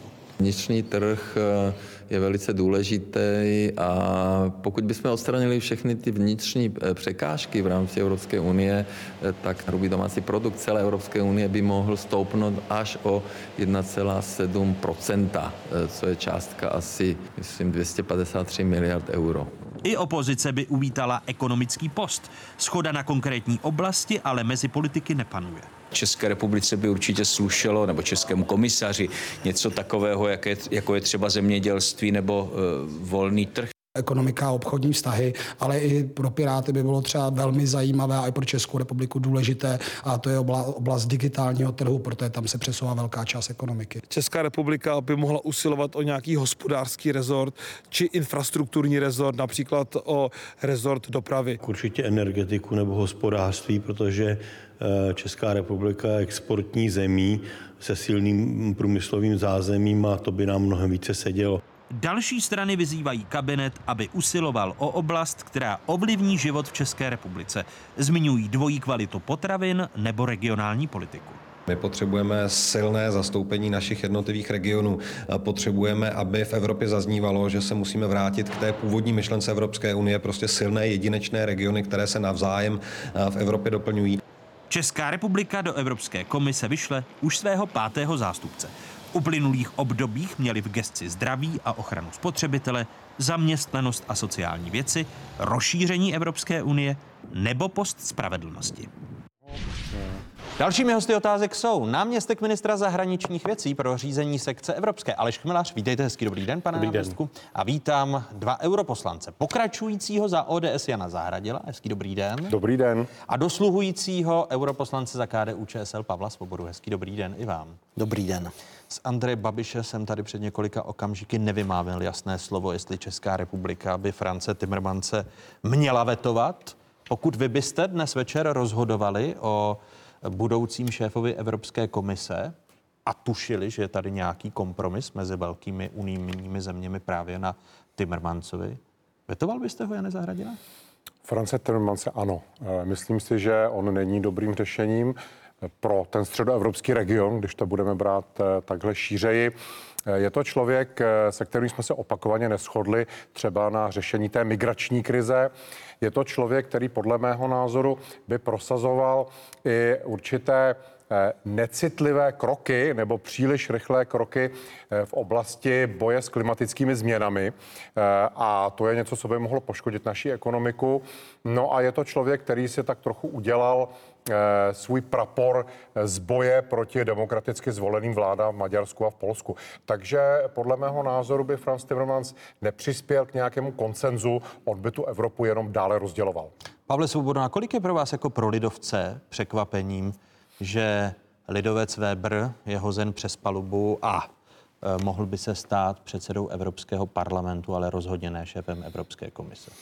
Hozen přes palubu, jak kým víte. Těmi bych... velkými unijními, aby dojednali hmm. kompromis s menšími. Já bych si na to ještě počkal, na, na, na ty výsledky. Eh, víte, eh, pokud pan premiér říká, že hledá někoho, eh, kdo rozumí tomuto regionu a kdo rozumí České republice, tak je to zrovna Manfred Weber. Takže pokud, pokud má mít V4 nějakého člověka schopného porozumění, je to právě on. A pokud jde řeč o Franci Timmermansovi, tak teda já rozhodně nejsem jeho příznivcem. Nevím, jak skvělý skvělý kompromis eh, a jaká skvělá protihodnota by musela být eh, Evropské lidové straně navržena proto, aby on se mohl stát eh, předsedou Evropské komise. Evropská lidová strana od začátku říká, že nám jde o jediný post a to je předseda Evropské komise a bez vůle Evropské lidové strany se prostě nic nestane protože jak si v Evropské radě, eh, pokud budou ti premiéři držet jednotu, eh, tak ona, ona má blokační menšinu sama o sobě. Jak si tedy myslíte, že to dopadne? No, to kdybych věděl, tak tady nesedím. Ale Chmelaři, když se podíváte na ten možný kompromis Osaky, jaké jsou klady a zápory France Timmermanse? Tak my dobře víme, že Franz Timmermans zná region střední Evropy, on cestoval i například do České republiky, udržuje tady mnoha přátelství.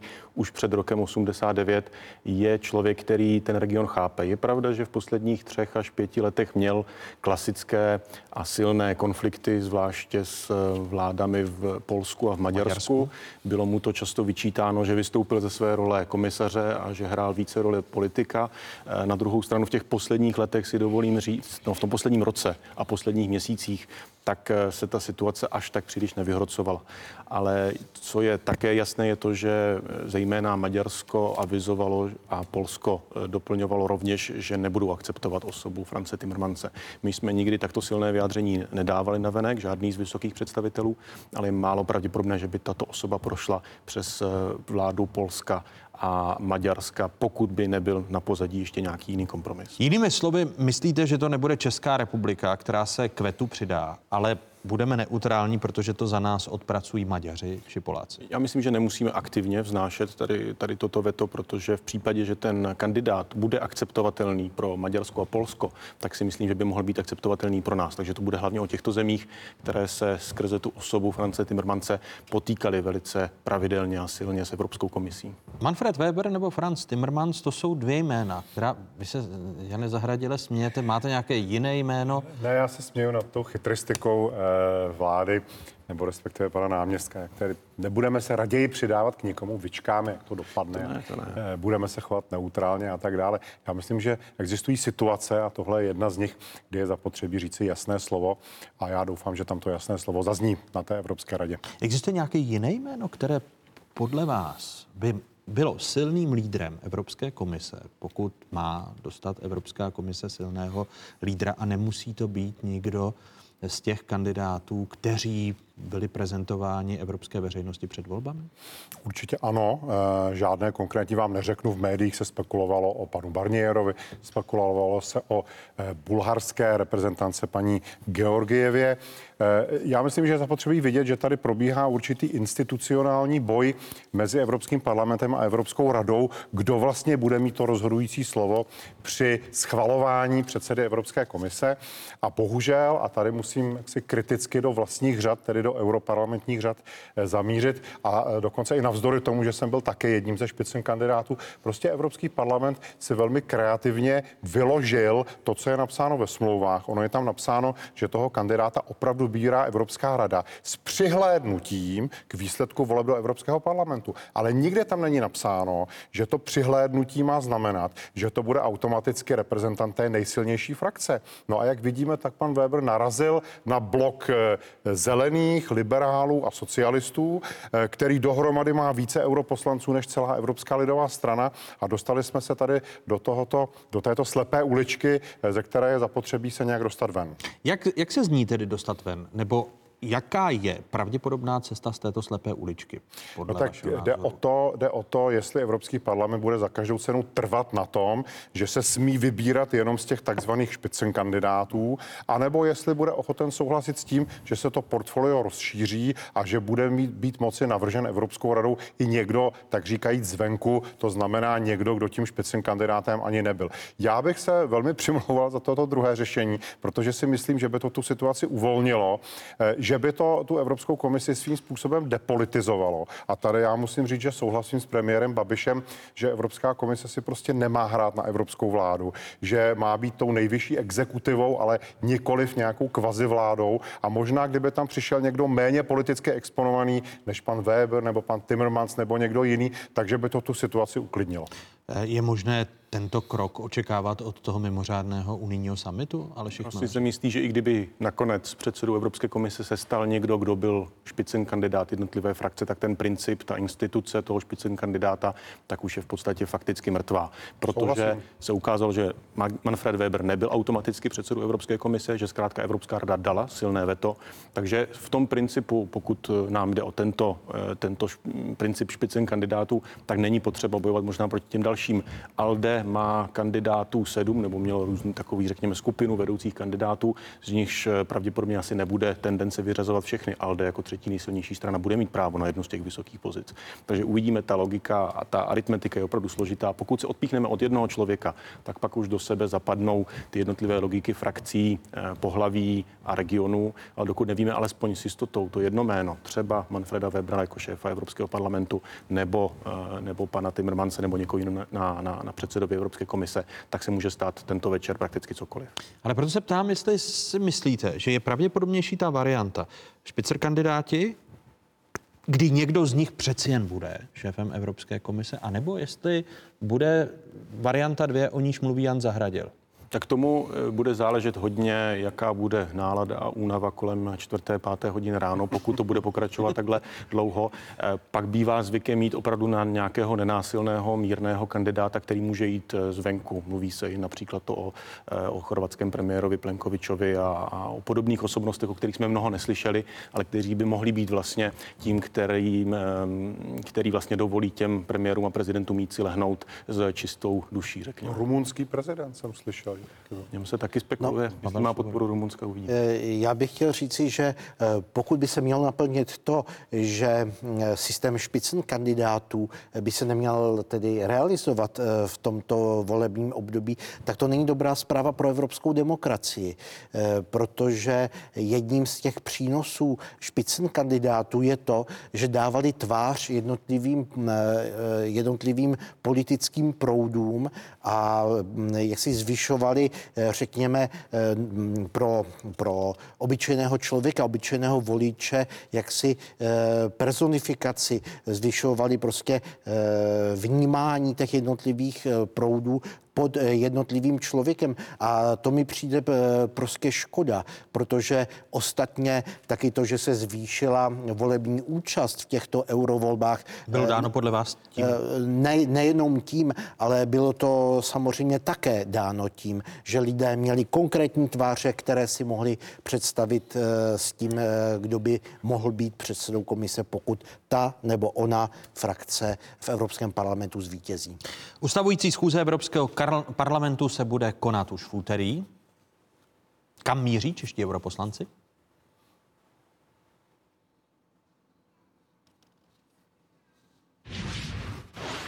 Nejvíce českých europoslanců, šest zahnutí ANO, míří do frakce Obnova Evropy, což je nový název Aliance liberálů a demokratů pro Evropu. Celkem pět poslanců z KDU ČSL, TOP 09 a starostů bude členy frakce Evropské lidové strany.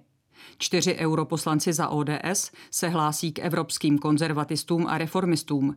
Tři piráti se přidají k evropským zeleným a komunistická europoslankyně k evropské levici. Dva noví europoslanci za SPD pak posílí novou ultrapravicovou frakci Identita a demokracie, kterou založili Marine Le Penová a Matteo Salvini. Jane Zahradila, jak bude nový Evropský parlament eh, vypadat, respektive jak složitá očekáváte vyjednávání, kdy ku příkladu nová ultrapravicová frakce Identita a demokracie má obsadit vedení právního výboru, jedna z úvah, což budí u dalších frakcí zásadní eh, rozpory. No tak eh, jestliže tady teď pan kolega Svoboda skloňoval evropskou demokracii, tak já se domnívám, že evropská demokracie je mimo jiné postavená na tom, že se respektují výsledky voleb. A bylo takovým eh, nepsaným, lež dodržovaným pravidlem v Evropském parlamentu, že se postupovalo podle eh, takzvaného Dontova systému. Ono se podle něj postupuje i v parlamentu českém.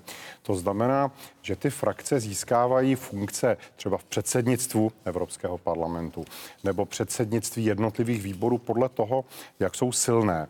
A jestliže tahle ta frakce pana Salviniho v tuto chvíli má nárok, alespoň podle toho rozdělení, jak já jsem to viděl, až na dvě předsednické funkce ve dvou europarlamentních výborech tak já se domnívám, že by to pravidlo mělo být dodrženo a že by měli mít právo si zvolit, kterým výborům chtějí předsedat. Stejně tak, že asi budou mít právo na jednoho místo předsedu Evropského parlamentu, to je také pravda. Stejně tak to bude v případě naší frakce. No a já jsem přesvědčen, že pokud tady bude vystaven kolem této frakce nějaký sanitární kordon, jak jsem si přečetl někde v novinách, takže to bude jednak popřední demokracie. A jednak... Vy tedy nechcete vystavit sanitární kordon identitě a demokracii. Nechci, nechci vystavit sanitární kordon někomu, Frakci. protože pak bychom se museli ptát, jestli tedy nemáme vystavit také sanitární kordon té krajně levicové frakci, to znamená frakci GUE, ve které sedí komunistická strana.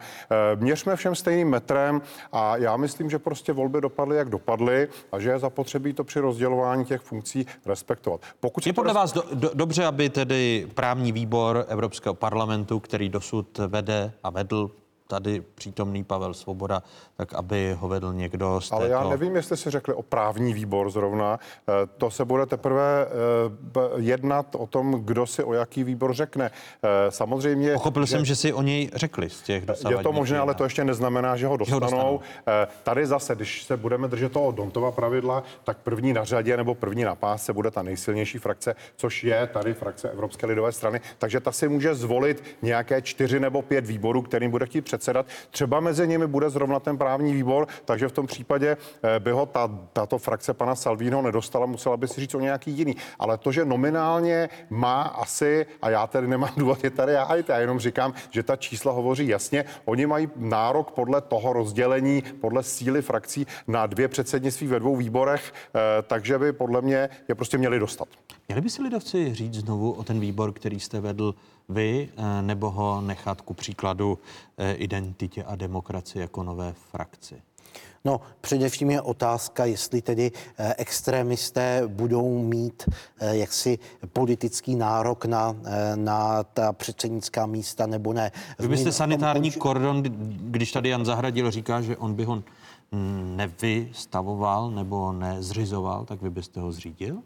Eh, Já se domnívám, že mohou existovat dobré důvody pro toho zřídit, Eh, protože eh, prostě Evropská unie je tady proto, aby budovala mosty mezi evropskými národy. A pokud se na základě řádných demokratických voleb tam dostanou síly, které chtějí eh, ty mosty bourat a naopak se izolovat, no tak samozřejmě eh, je logické, že by neměli mít ve vedoucích pozicích eh, orgánu, který směřuje zcela opačným směrem, který má za úkol směřovat zcela opačným směrem, mít nějaké zásadnější pozice.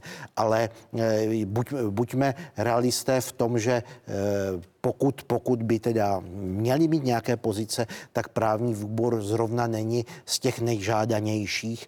Eh, Naopak eh, takové ty eh, výbory, které, které se týkají ekonomiky, energetiky nebo zahraničních vztahů, to jsou ty výbory, které reálně ovlivňují více každodenní život občana než, než výbor právní, to musím říct, jak si... Ve své kritičnosti ve ke své svému výboru, který- který jste vedl. Eh, takže, takže samozřejmě eh, nepředpokládám, že právní výbor by byl jaksi první volbou Evropské lidové strany. A vy jste, vy jste na tom do, dohodnuti v rámci Evropské lidové strany, že budete razit to pravidlo, že by eh, tyto frakce, které jsou označovány jako za nacionalistické nebo dokonce extremistické, jako je frakce Identita a demokracie, že by neměly být v čele výboru? To je jednotný postoj mezi vámi, evropskými lidovci? Eh, Nemohu říct, zda je jednotný. Eh, Zaslechl jsem to na teď posledních schůzích jako konstatování, že tak by to mělo být. Nezaslechl jsem žádný odpor proti této premise, takže uvidíme. Je v rámci České republiky, pane náměstku, eh, vhodnější ta varianta, aby bylo drženo to Dontovo pravidlo, nebo aby se tady řečeno slovy Jana Zahradila vytvářely sanitární kordon? By se nevytvářel sanitární kordon. No, já, já jsem to sformuloval, aby se vytvářely a slovy Jana Zahradila sanitární kordony. Chcete-li tam eh, přístavek, tak to máte ho mít. Tak určitě Rada a jednotlivé členské státy potřebují, aby Evropský parlament byl funkční. To znamená, že ve chvíli, když to řeknu cynicky, když ostrakizujeme nebo vytváříme skupinu eh, poslanců, kteří se nebudou účastnit těch rozhodování, tak to může komplikovat eh, samotné rozhodování ve výborech, může to prodlužovat například trialogy a může to být komplikace pro legislativní proces. To říkám takto čistě cynicky. Když to řeknu více analyticky, tak eh, bavili jsme se tady o účasti ve volbách a o tom, že špicen kandidáti posílili účast ve volbách. Lidé, viditelní lidé, jako byl pan ministr vnitra Salvini nebo paní, paní Lepenová, objektivně řečeno také zvýšili účast ve volbách a v podstatě vytvořili nějakou politickou a celoevropskou debatu. My si o ní můžeme myslet různé věci, nicméně ignorovat je eh, podle mého občanského názoru by nebylo dobré. My s nimi musíme vést dialog a musíme umět s nimi pracovat na jednotné půdě. Je to zkrátka potřeba. Oni tam zastupují celou řadu miliony občanů v podstatě a je proto nutné s nimi vyjednávat. Ono o eh, V4, vrátím-li se k České republice a sousedním zemím Polsku, Slovensku a Maďarsku, tak se mluví o eh, V4 jako o potížisté letech, a to právě v souvislosti se sestavováním Evropské komise. Tento týden zavítala do Bruselu nová slovenská prezidentka eh, Zuzana Čaputová. Eh, po schůzce s Žánem Claudem Junckerem pronesla i tato slova si želám, aby, sme, aby V4 prispievala k spoločným riešeniam a nebola vnímaná ako zdroj problémov. Nemyslím si, že nám prospieva nové delenie medzi, v rámci Európskej únie na východnú a západnú časť. Myslím si, že ak má byť V4 rešpektovaná, tak musíme vyriešiť všetky pochybnosti, ktoré vznikajú u našich partnerov, pokiaľ ide o porušovanie alebo ohrozovanie našich spoločných hodnôt. Slova nové slovenské prezidentky Zuzany Čaputové dnešek a bez sporu asi i zítřek, pokud se jednání lídrů Evropské unie protáhne, tak také ukáže, jak soudržná bude V4. Zda bude postupovat jednotně v rámci výběru šéfa Evropské komise. Bude podle vás, Aleši Chmelaři, V4 opravdu jednotná? My máme uvnitř V4 takové pravidlo, že vystupujeme společně pouze v bodech, eh, ve kterých máme, eh, ve kterých jsme podobně smýšlející, ve kterých v podstatě chceme prosazovat něco společného. Máme celou řadu oblastí, zvláště sektorový, ve kterých si úplně nerozumíme. Může to být obchodní politika, můžou to být mezinárodní vztahy s našimi východními sousedy například. A o těch se většinou nebavíme. Máme ten luxus, že nemusíme. Uvnitř Evropské unie se musíme bavit o všech věcech. A v této věci eh, bude tedy záležet, a je to takové sebedefiniční, v případě, že se najde nějaký jeden kandidát jasný, silný pro V4, tak ano, bude jednotná. V případě, že se nenajde, tak velice svorně, řekl bych, a, a bez nějaké zášti budou možná jednotliví, jednotliví lídři obhajovat někoho jiného. To je přirozené, takhle V4 funguje. Pavle Svobodo. No, eh, já doufám, že eh, V4 konstruktivně přispěje k eh, nalezení toho balíkového řešení, že nebude vnímána jako potížisté, jak to řekla paní prezidentka Slovenska. Bylo by, bylo by to velmi dobré, protože bohužel v rámci zjednodušování vnímání zatím tedy právě i Česká republika se dostává do toho pytle těch, těch eh, potížistů. A já si nesmírně přeju, aby, aby V4 byla kultivována eh, právě jako konstruktivní síla Evropy, eh, ostatně cynicky politicky, jak použil ta slova pan náměstek, eh, nám nic jiného nezbývá, eh, protože, eh, protože V4 nemá blokační menšinu v radě, takže čím více kultivovaně a pozitivně bude přistupovat k unijnímu pro, projektu, tím lépe pro nás, pro všechny. Existují podle vás v těch posledních týdnech či měsících kroky, kde V4 té kultivační roli po níž voláte, nedo, nedospěla? Je nějaký takový bod, kde máte pocit, teď v poslední době, eh, teď v poslední době si nevzpomínám na něco tak eh, jaksi zásadně, eh, zásadně, zásadního, co by prostě mohlo zařadit V4 do toho klubu potížistů. A jenom ještě mi dovolte jednu poznámku, co říkal pan náměstek, že V4 vystupuje jenom tehdy, když má společné, společně co říci. Vzpomeňme si před několika lety na, na debatu o migračních kvotách, že tam se vystupovalo společně, máme co říci a nakonec Polsko hlasovalo jinak než eh, zbytek V4. Eh, takže mm, já bych tu, tu, ten, jaksi, eh, tu sásku na jednotu úplně nepřeháněl, protože Polsko zejména vždycky bude hrát roli toho velkého státu a bude chce chtít bratřit s těmi velkými v rámci Evropské unie.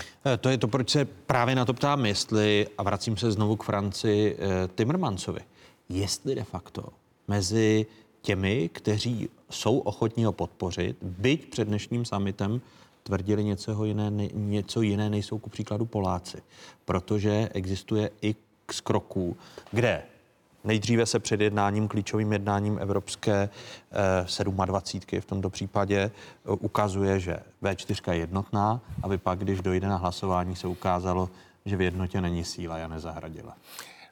Já bych se velmi divil, kdyby speciálně polská vláda podpořila jmenovitě France Timmermanse do funkce předsedy Evropské komise, pokud to bude na stole.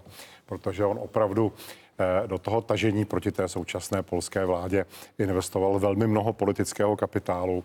Nechoval se nestraně, to musím říct. On se, on se skutečně choval velmi politicky.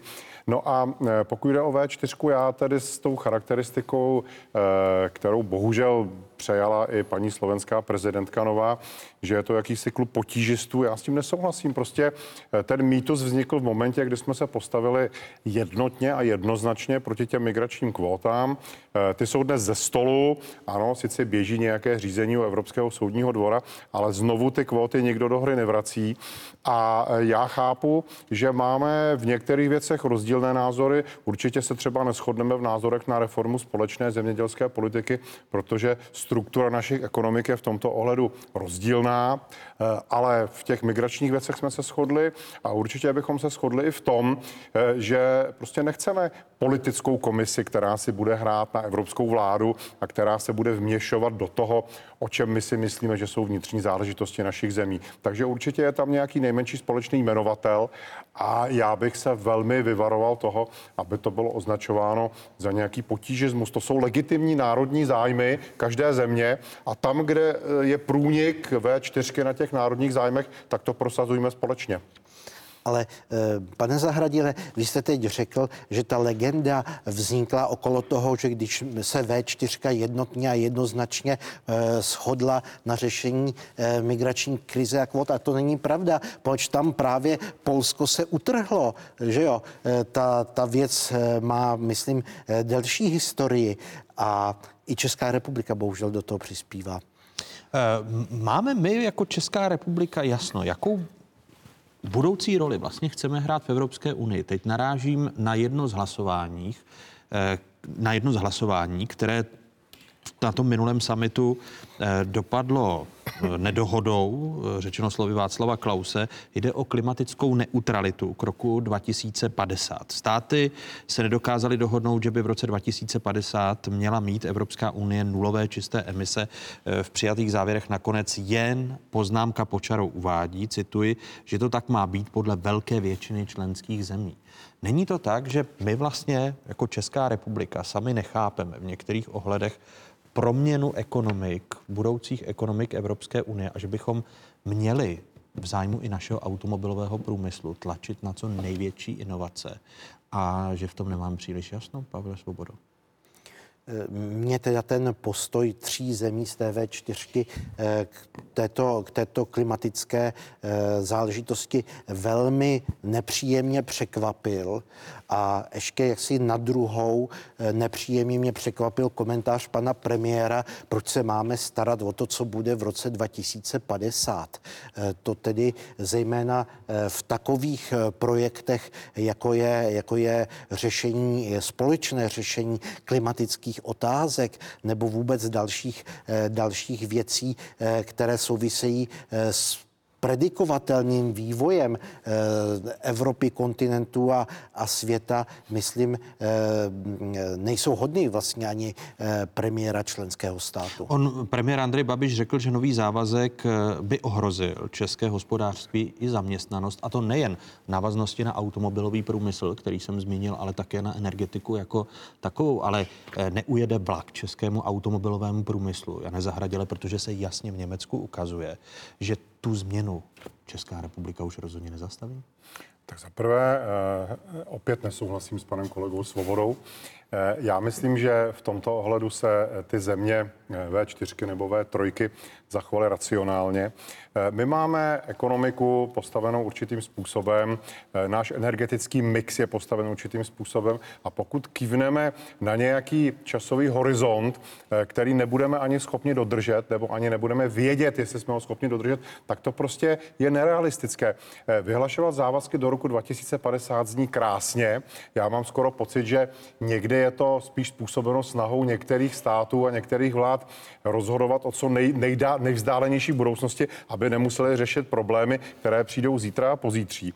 Eh, ale Promiňte, ale to těch, my... pane Jane Zahradile, to těch 24 zemí, které se chtěli údajně k tomu přidat, tak jsou úplně mimo? Je tady, je, tady, je, tady, je tady velký tlak samozřejmě těch velkých států.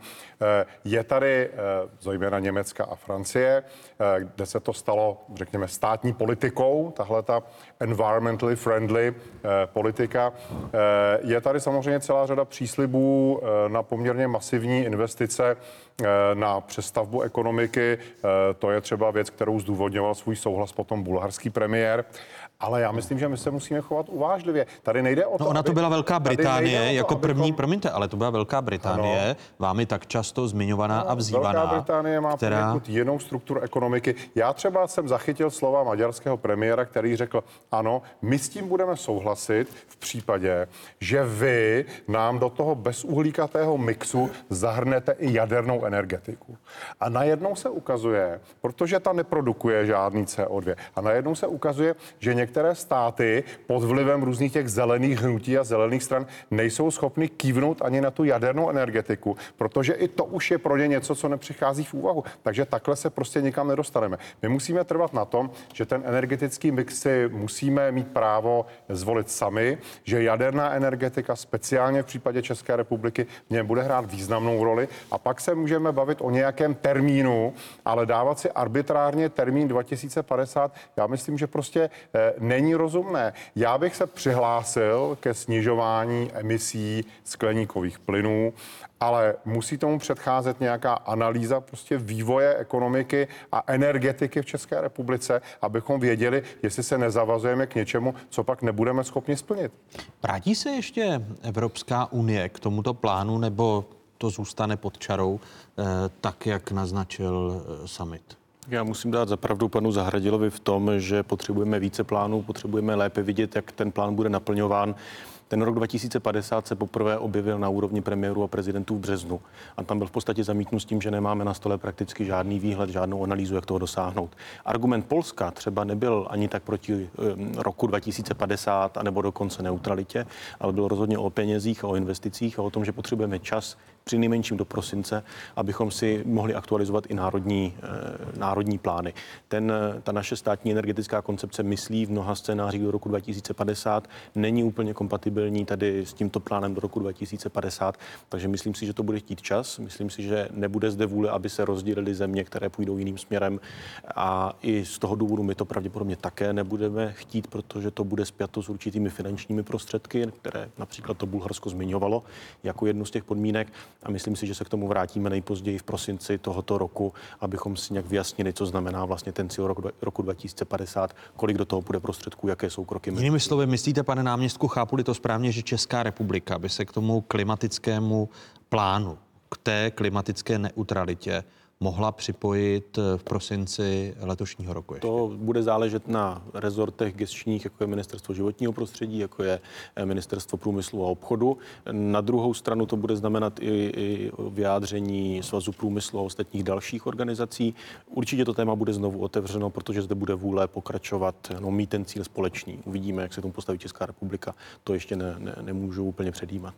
Diplomatickou cestou Evropská unie v těch uplynulých letech pro prodlužovala protiruské sankce. Eh, naposled se tak stalo také v tomto týdnu. Do konce ledna příštího roku Moskva prodloužila platnost zákazu dovozu potravin ze západu do konce příštího roku. Nicméně Rusko podle prezidenta Vladimira Putina na sankce nedoplácí tolik jako Evropská unie. Tady jsou Putinova slova.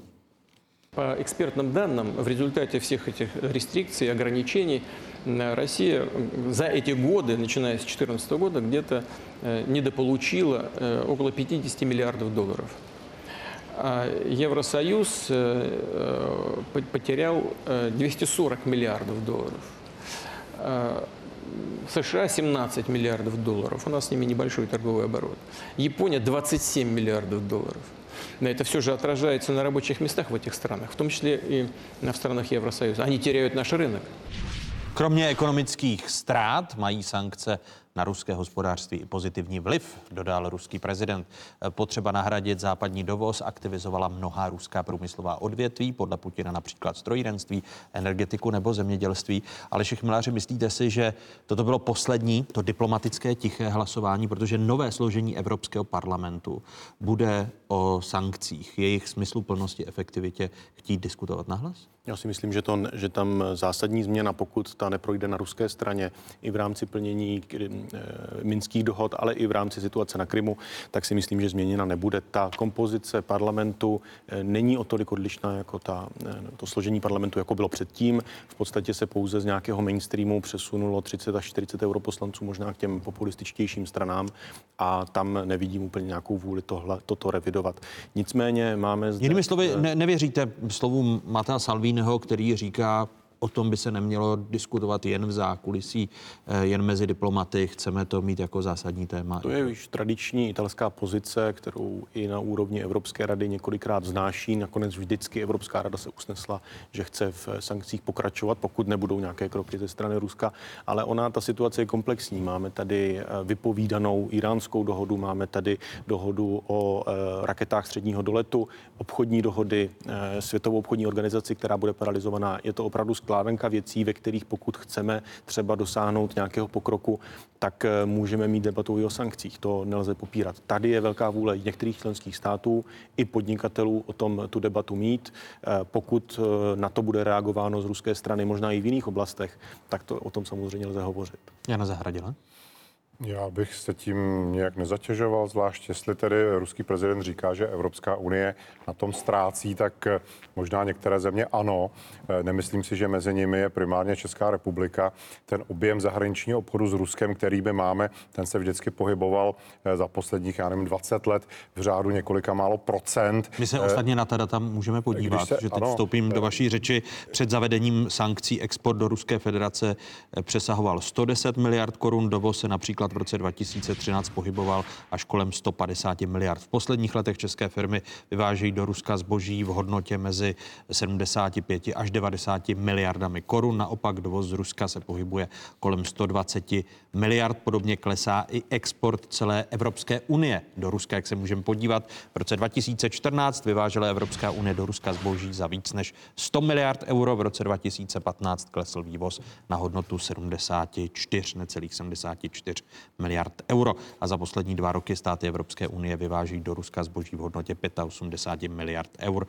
Dovoz Ruské federace do EU přesahoval eh, v letech 2012-2013 200 miliard eur, od roku 2014 se pohybuje mezi 119 a 182 miliardami eur. Teď to vrátím zpátky na tu eh, českou úroveň. Eh, z hlediska objemu eh, celého zahraničního obchodu České republiky to Rusko tam skutečně představuje několik málo procent. To za prvé. Za druhé, když se podíváte třeba na dovoz strategických surovin z Ruska, ropy a zemního plynu, možná pro někoho překvapivě, on v poslední době klesá. My začínáme dovážet z jiných teritorií než z Ruska. Za třetí, eh, Evropská unie uzavřela obchodní dohodu s Japonskem. Eh, uzavřela teď obchodní dohodu se zeměmi Mercosuru, tedy s Latinskou Amerikou. Dnes v neděli 30. podepíše podepíše dohodu o volném obchodu s Větnamem, další obrovský trh, skoro 100 milionů lidí. Čili orientujme se obchodně na tyto trhy. Já bych se tím Ruskem tak eh, prostě nefascinoval, nezatěžoval. Myslím, že v zahraniční obchodní bilanci České republiky už nebude hrát nikdy nějakou převratně významnou roli. A všichni víme, že ty sankce jsou konec konců jakýmsi symbolickým vyjádřením nesouhlasu s tím, že Rusko prostě násilím obsadilo část cizího území. A, já a tuto symboliku byste držel? Já nepředpokládám, že pokud eh, se to nezmění, takže by ty sankce byly odvolány, protože eh, sice v některé země, třeba Itálie nebo některé jiné země, na to mohou mít specifický a odlišný pohled, ale myslím, že ta většina těch ostatních zemí bude držet tuhle tu symboliku dál. Pavel Svoboda. Eh, já také mám naději, že budou sankce eh, podrženy. Ostatně reakce eh, pánů, jako je pan Salvini, není překvapivá, protože je, myslím, dlouhodobým veřejným tajemstvím, že právě strany, strany jako, jako jsou Cinque nebo teda Liga, Liga Severu, ale i strana Marine Le Penové nebo maďarský Jobbik jsou financovány Kremlem, takže pokud slyšíme pana Salviniho, musíme vědět, že slyšíme hlas Kremlu, minimálně v nějaké redukované podobě, ehm, tedy mm, eh, postoj Itálie v této věci vůbec není překvapivý. Já bych jenom rád zdůraznil, že opravdu ta reflexe, jak říkal pan Zahradil eh, a pan Svoboda, tak je bezpečnostně politická, není ekonomická. Stavíme se k tomu z určitých principů, protože to byla reakce na určitou konfliktní situaci. A vy jste si to vysvětlili s ministerstvem, že vstupuje do vaší řeči, s ministerstvem průmyslu a obchodu, protože nový minister průmyslu a obchodu, eh, pan Havlíček, mluvil tak, že to poškozuje české hospodářství, takže s jeho nástupem? Ono si to nemusí protiřečit. Samozřejmě to může poškozovat některé sektory nebo části českého hospodářství, ale zkrátka tady převažuje ta bezpečnostně politická dimenze. A na vládě k tomu ještě neproběhla debata, která by měla revidovat rozhodnutí vlády, která podpořila předsedu vlády v prodloužení sankcí na Evropské. Já si skutečně myslím, kdybychom to zredukovali opravdu jenom na tu ekonomickou dimenzi a nechali teď tu politickou stranu, tak ani v té ekonomické dimenzi to není žádné závažné poškození zahraničně obchodní bilance České republiky. Opravdu je dobré se podívat na ta čísla a zjistit, že Rusko hraje vlastně marginální roli v té zahraničně obchodní výměně. A znovu říkám, eh, pro Českou republiku je určitě, jakožto člena Evropské unie, je lepší se orientovat na trhy, jako je Japonsko, Latinská Amerika, jihovýchodní Asie, než snít o nějakém novém průniku na ruský trh. Eh, jedna závěrečná otázka, která nás vrací k úvodu naší dnešní diskuze a ta se týká toho, jak silná bude pozice českého kandidáta v budoucí Evropské komisi, když Andrej Babiš v první hodně otázek řekl zcela jasně, že to bude Věra Jourová, která s největší pravděpodobností bude pokračovat, protože ji v dohledné době navrhne jako českou kandidátku do Evropské komise. Jaký můžete pomoct v Evropském parlamentu, pokud chcete, Jane Zahradile, jí pomoci? Eh, no tak my nejsme součástí té rodící se koalice, eh, té rudo-zeleno-liberální koalice, eh, které zřejmě pak poslouží k doplnění na tu většinu tady Evropská lidová strana. Takže asi to portfolio příliš neovlivníme.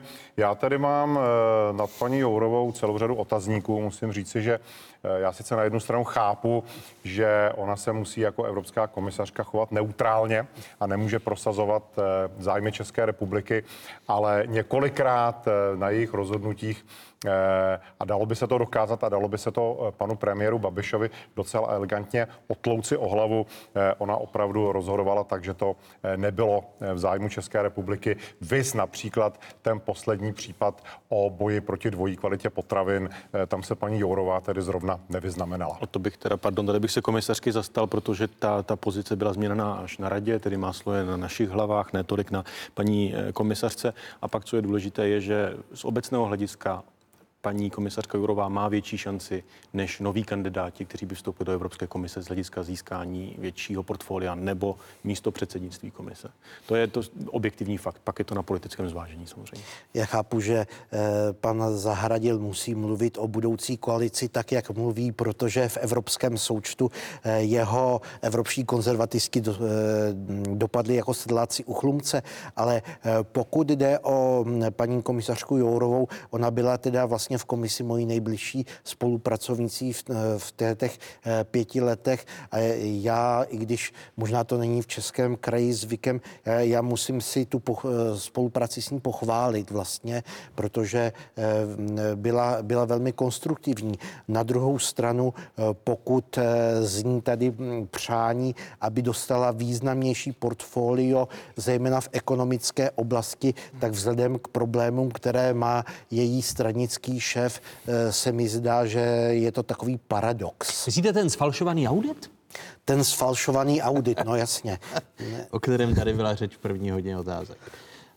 Uh, Uvidíme. Uh, já myslím, že pokud bude pan Babiš trvat na paní Jourové, tak si ji ve vládě prosadí a pokud jde o to portfolio, tak eh, pokud bude předsedou Evropské komise, když jsme tady o něm hovořili už na začátku, pan Timmermans, já tady doufám, že ne, ale pokud by se to stalo, tak já tady žádný zázračný výsledek pro Českou republiku neočekávám. Jen aby mi bylo rozuměno, to jsem citoval slova premiéra z první hodiny pro všechny regulační orgány a, a, a, a rady. E, děkuji za diskuzi dalším hostům otázek, kterými byli náměstek ministra zahraničních věcí pro řízení sekce Evropské Aleš Kmanař. Děkuji vám, pane náměstek. Díky, Jana A děkuji dvěma europoslancům, pokračujícímu za občanské demokraty Janu Zahradilovi. Díky. Děkuji. A dosluhujícímu za KDU ČSL Pavlu Svobodovi. I vám děkuji. Děkuji za pozvání. Vám děkuji, že jste se dívali. Takové byly dnešní otázky. Připomínám, že nás najdete na internetových stránkách České televize stejně jako na sociálních sítích. Hezký zbytek neděle, pokud možno, ve společnosti z Pravodajské 24.